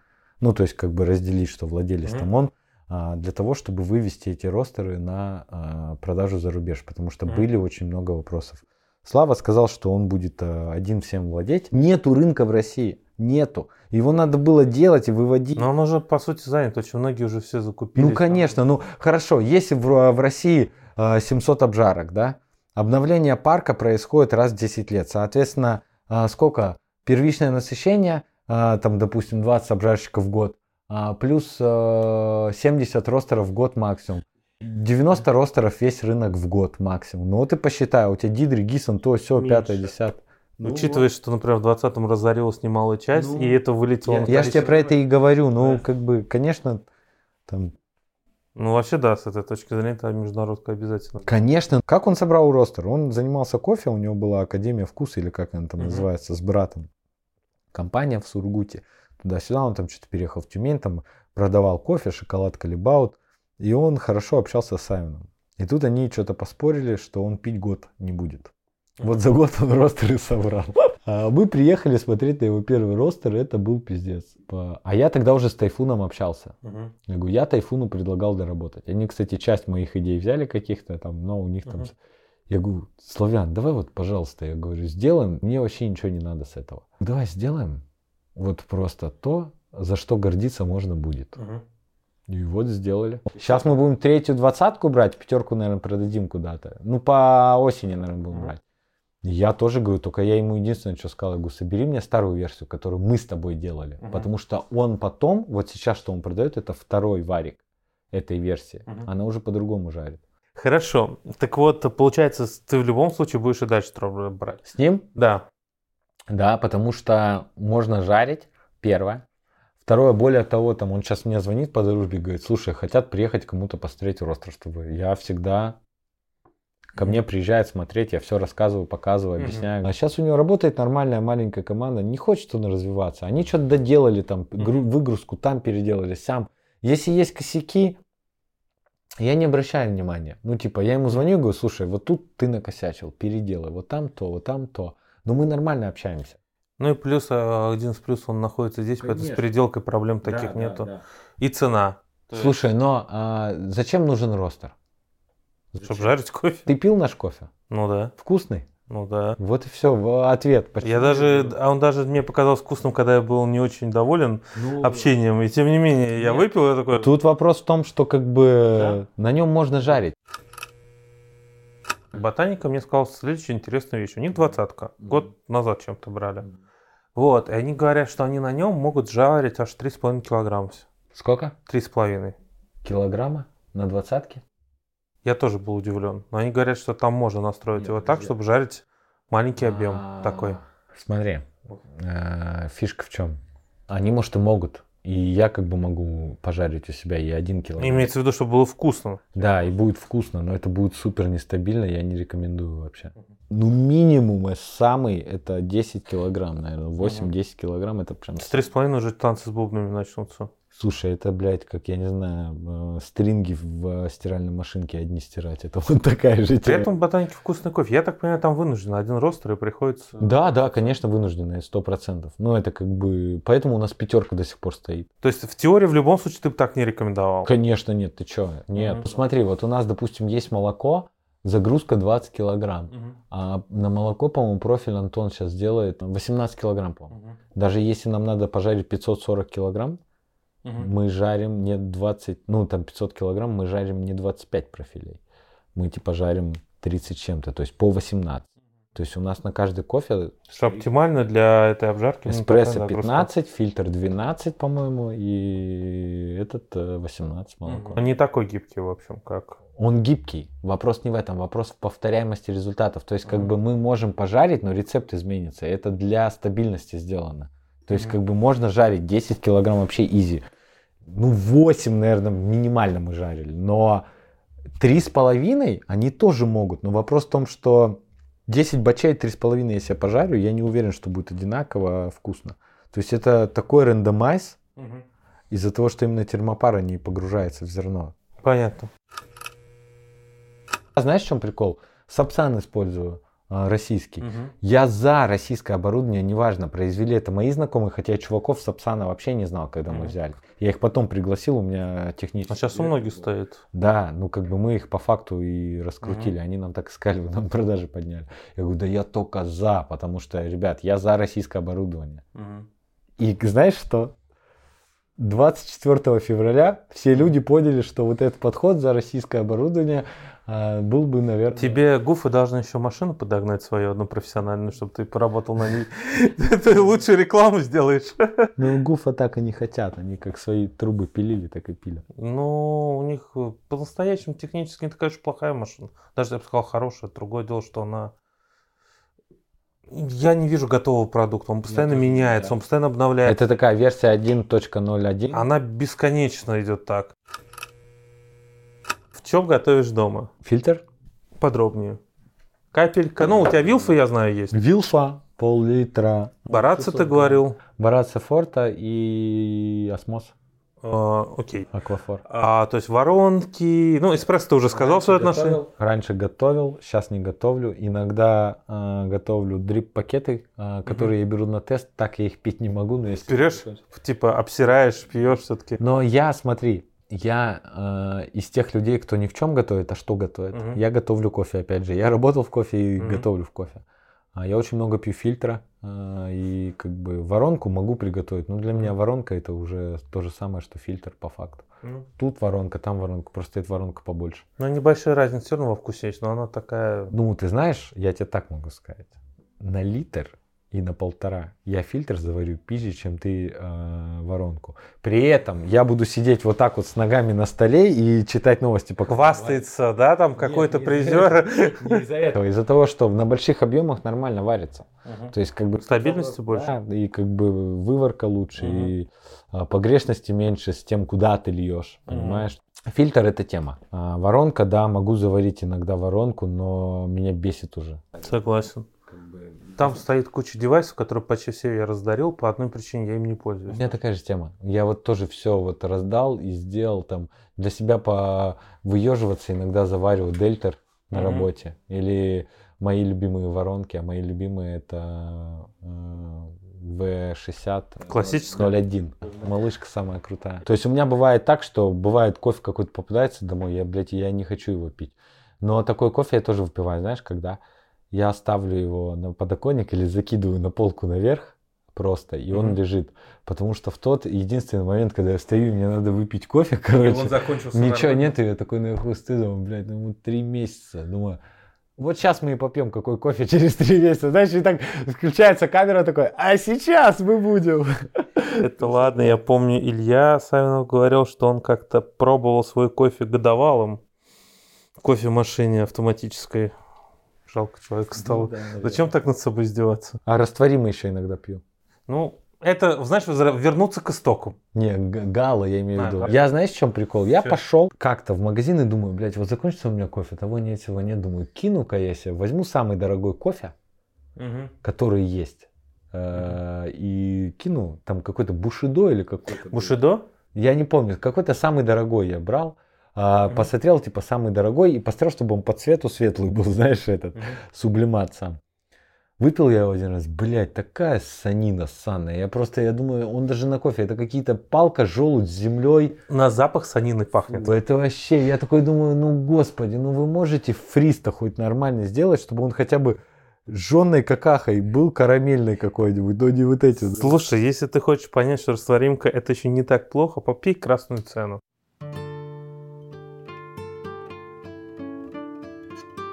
Я попил, знаешь что? А, Я попил не красную цену, а черную карту полкилограммовую, которая... Там, знаешь, что написано? Мокка, мы открываем, а там, Вкус. блядь, робуста, что ли? Мока имел в виду другое. С одной буквы К для гейзерки, понимаешь? А. Фишка в том, что я смотрю, а там робуста. Короче, красная цена хуже черной карты.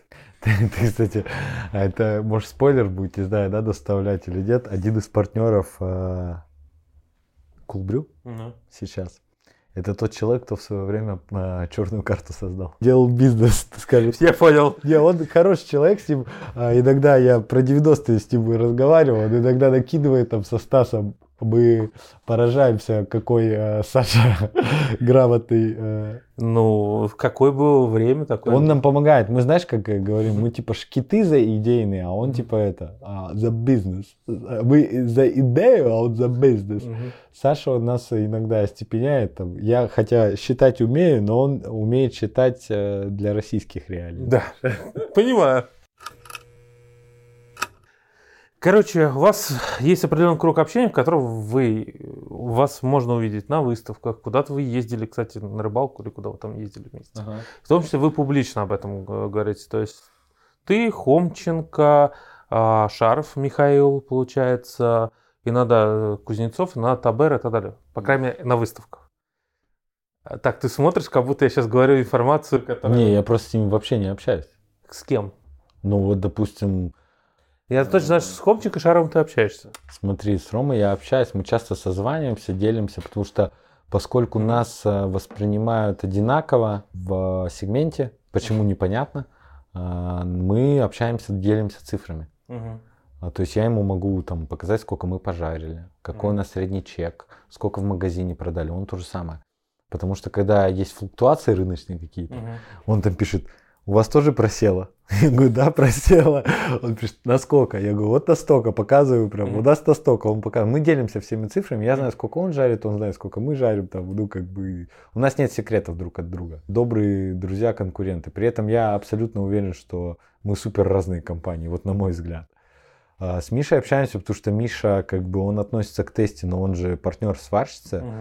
Он э, был на производстве сварщицы целых полтора раза, мне кажется, или два. Ну, есть- Ну, мне кажется, просто уверен. Нет, ну как бы у нас по условиям бизнеса он не имеет, э, то есть, Но вмешиваться не может. а. да, но при этом я очень много прислушиваюсь к нему и очень часто прошу советы у него. И мы как бы общаемся очень, по некоторым вещам у нас расходятся мнения, то что он грамотный бизнесмен, то есть в отличие от меня.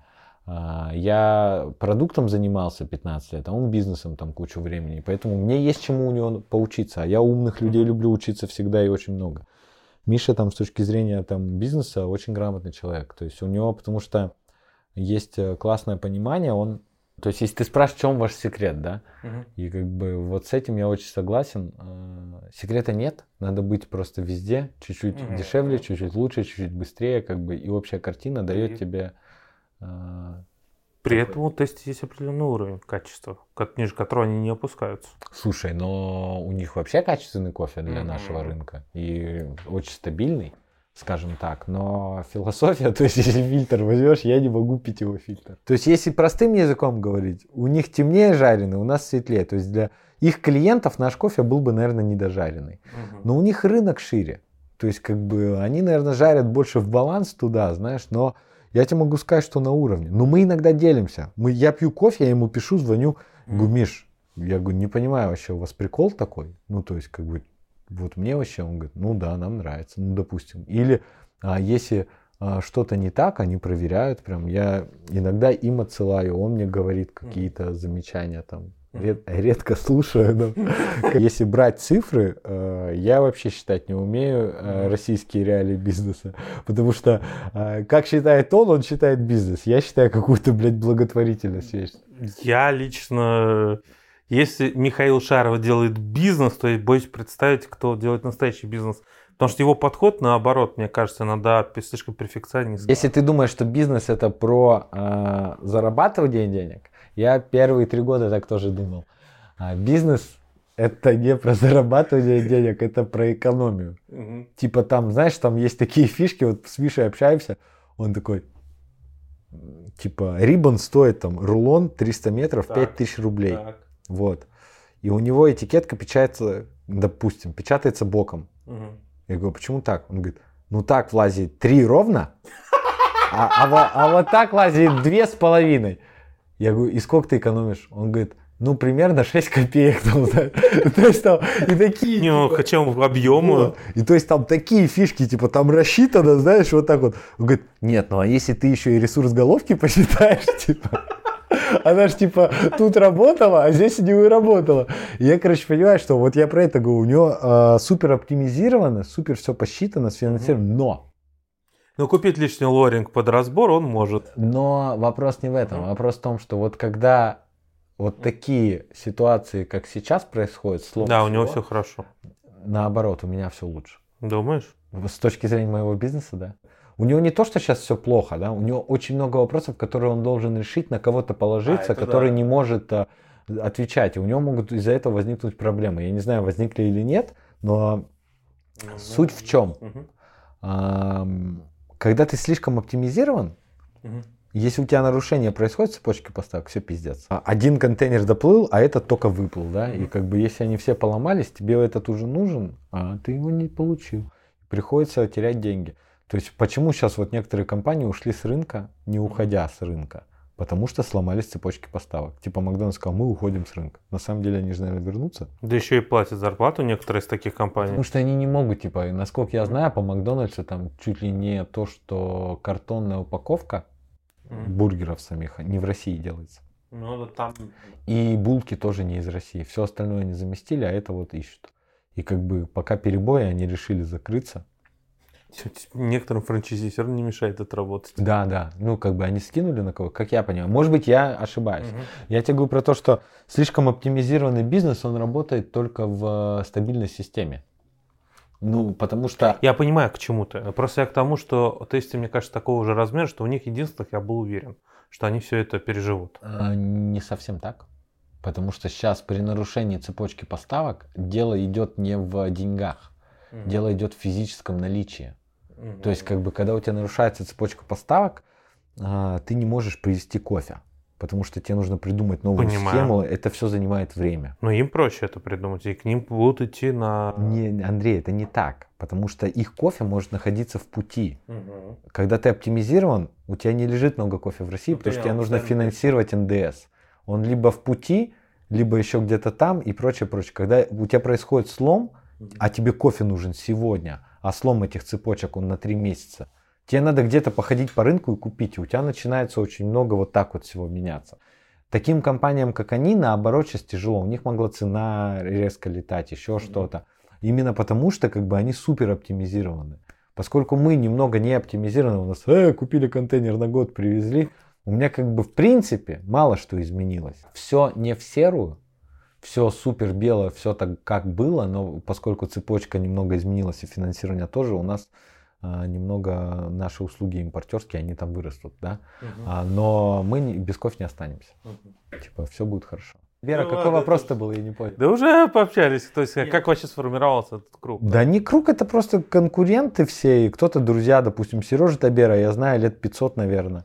Сеню Кузнецова знаю еще со времен, э, когда он в Тревелерсе работал. Но я с Кузнецовым Сеней не общаюсь, потому что у нас разные подходы к ним, к жизни. Он чемпион по Фейсбуку одно время был. Сережа классный чел. Э, Я не знаю тоже, как бы, Серега, знаешь, как я его охарактеризую? Мгм. Он кайфач. Пура вида, блин. Да, вот он чистый кайфач. Вот Серега, я, я вообще вот просто иногда пишу, он говорит, маэстро, ну скажи, как? Э, чувствуешь стельный, знаешь, там такой просто кирпич какой-нибудь, и который у тебя так. И ты ему скажешь, Серега, ну, и его даже обидеть не может. Лет 10, наверное, мы знакомы, если не 15, что с Сеней, что с Таберой. И как бы я к ним ко всем хорошо отношусь. И мы как бы, мы уже, мы не конкурируем. То есть у нас, смотри, у нас нет такого момента, что я там с Таберой конкурирую. Я могу- У вас вообще разная аудитория по-настоящему. Да не, мы как бы даже если взять один и тот же кофе, там еще что-то, Мгм. Я с ним никогда конкурировать не смогу, потому что, конечно, он круче, блядь. Ну, как бы, круче людей, чем Серега. э, Может быть только Будда, наверное, потому что Серега, он такой очень улыбчивый, а ко- кофе к, к его я серьезно не отношусь. Я думаю, что это... Я, я думаю, А что мне это его- нравится Нет, его я кофе. думаю, что это его хобби. Да нет, на самом деле, а, у него реально очень... Мне кажется, у него просто другая цель. Ну, come on, у него Народный семья, дети, как бы он в это, и бизнес как... Короче, э, скажем так, э, про это даже он сам шутил в интервью, что э, Табера как компания, это не Сережа Табера. Вот. Это стиль. Да нет, Серега вообще, это космос. Тут вопрос именно в том, что как бы Серега классный чел, у него есть, он реально опытный, а, но, знаешь, мне кажется, он немного распиздяй. Сережа Табера а, по своей жизненной позиции это самый гениальный человек, которого я знаю. А, про кофе ничего не могу сказать, потому что я искренне вижу, что у Сереги э, есть желание там делать какой-то дорогой кофе, да, у него есть, но у него нету публики для этого. Э, в чем секрет сварщицы, да? Мгм. Я изначально понял, кто мы, чем мы занимались, и пошел туда. Именно поэтому у нас нет супер дорогого кофе, потому что я как бы э, такой э, панковая душа, да, я сам не Мгм. приемлю этого, я не понимаю, почему кофе должен дорого стоить, как мы с тобой уже обсудили, да. Я не, ну как бы, не хочу платить столько за кофе, и не вижу, что потребитель должен столько платить, Мгм. поэтому а, в этом весь секрет э, сварщицы. Мы четко знаем, э, сколько ограничен э, наш кофе по верху, сколько он ограничен по низу. Нижняя часть это вкусовая часть. Мгм. То есть, если я найду кофе вкусный за 4 бакса, который будет на 86, я его куплю. Но Мгм. такого кофе я, наверное, не найду, да. За 4 бакса за килограмм. Когда-то, может быть, и нашли бы. У нас есть такая тема, мы заказываем от обжарщика 20 каких-то А, сортов. да, да, да. Вот так вот ставим в ряд, я даже не запоминаю, что. То есть, я, не, я такой...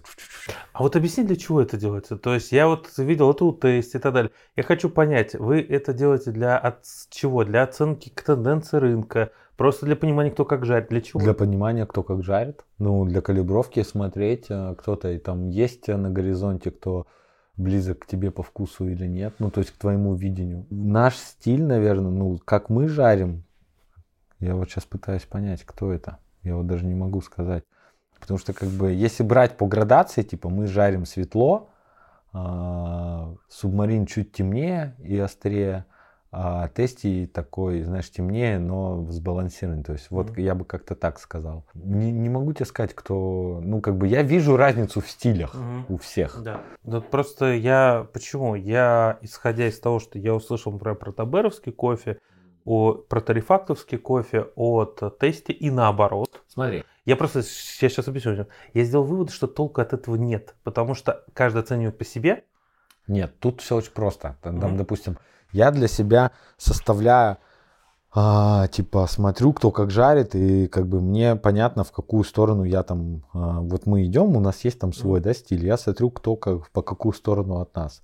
Тарифакта пить я вообще не могу, А, для меня это какой-то темный лес, и как бы а, с тарифакта я могу сравнить только камеру обскуру. Вот стиль у них такой же. Ну, вот тарифакты просто хочется отметить. Смотри, мне B+, тоже особо не заходит. Но есть один момент. Знаешь, кому хорошо заходит?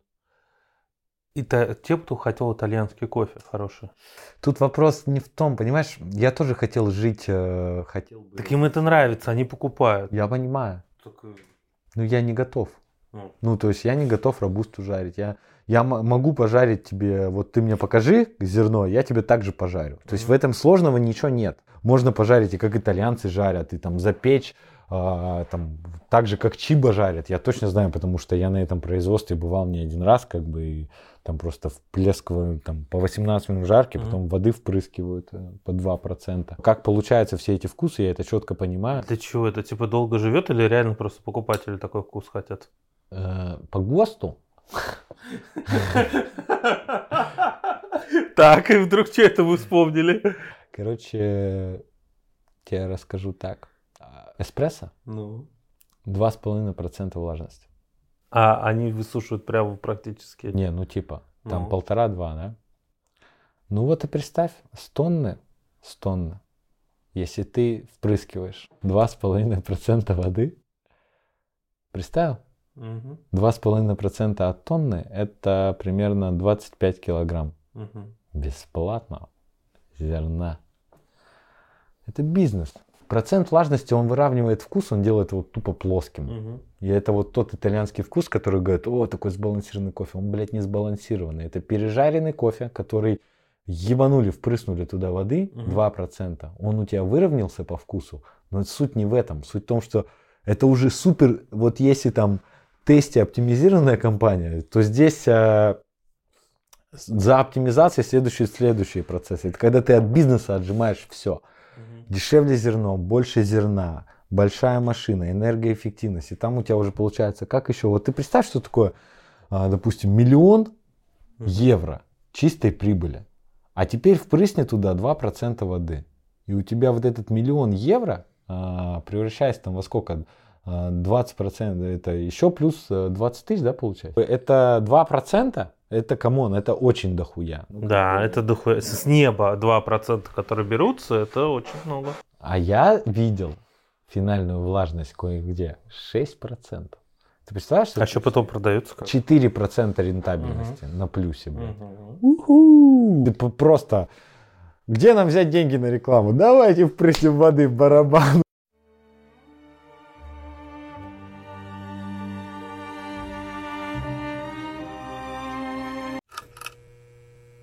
Я могу сейчас экономить на своем производстве 200-300 тысяч, если я перестану заворачивать пакет и впрыскивать азот. И, наверное, высасывать еще. Вот, самое главное это высасывание. То есть, если я просто, как все обжарщики, зафасую и кину, у меня будет не 7 фасовщиков. Не хочу, мне кирпичик наш нравится. А, это уже просто... Да. Ну, в принципе, твое же производство тебе хочет, чтобы соответствовало картине. Мне нравится то, что плотный пакет, кирпич, он такой. Ты, допустим, это же не просто, это все в совокупности. Ты заказываешь большую Мгм. коробку кофе, тебе приходит 52 пакета внутрь Мгм. влазит. Ты так открываешь, они так, знаешь, как золотые слиточки лежат. Ну, то есть, это красивенько. Я в кофейню иногда прихожу, просто э, на полке лапаю пачки. Ну, потому что мне как бы это прикольно. И готов ли я за это переплачивать? Ну, готов. А Мгм. как бы иногда я вижу, как другие компании присылают, типа там, когда ты коробку открываешь, мы же даже еще коробку подрезаем под размер, знаешь. Но это на качество никак не влияет, честно. Ну, то есть вообще. Если бы я просто впрыскивал азот и кидал бы в коробку, никак бы Ничего бы не поменял. Я тоже хотел не спросить. влияло бы, не влияло. никак. Он не порвется, он ничего. ну, Все, будет то же самое. Даже с точки зрения транспортировки будет то же самое. Там Нет. друг на друга лягут, они же... Объем другой, воздуха много. Так они все равно же друг друга как бы... Нет, Как тут прям у тебя, не-не-не, объем другой будет. Черным будет, да? Ну, чуть-чуть больше, но это не влияет. Ну, это как бы такое, окей, больше объем, окей. Типа, ну, мне вот нравится, когда у нас вот так. Прям Мгм. я кайфую от этого, мне нравится. Ну, самое главное. По-настоящему, если ты смотришь на свою продукцию, которую ты делаешь, и тебе она не нравится, это самое грустное.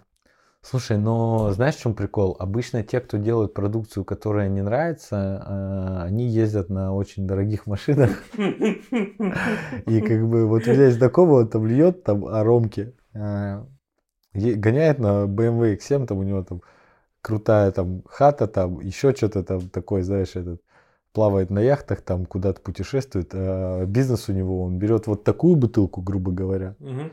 а, расфасовывает их вот по таким бутылкам и клеит этикетку. И весь бизнес, типа. Ну я да. просто, я бы не смог так делать, потому что мне, ну, я не понимаю. Типа, Я тоже. Мне кажется, что я людей обманул, знаешь. Во-первых, да. Во-вторых, еще, знаешь, какой-то момент ощущения того, что ты делаешь, ты хочешь посмотреть, что ты вот За все это время. Скажем так, где именно, блядь, ты производишь ту самую добавочную стоимость, за которую тебе э, хочется...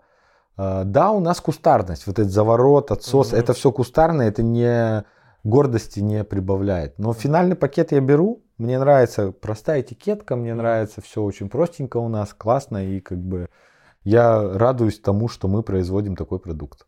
Ну, вот на этом можно и завершить. А мы еще что-то у тебя там какое Нормально, там УЕ мы уже обсудили, он просто выписан здесь по-другому был. Пикантные вопросы остались? Может быть, завтра. Сегодня надо уже отпускать. Окей. Ладно, большое спасибо, что Да пришел. что. Э, Хз, сколько это будет роликов, ребят. Все равно спасибо, что смотрели, в общем. Спасибо вам. Всем пока.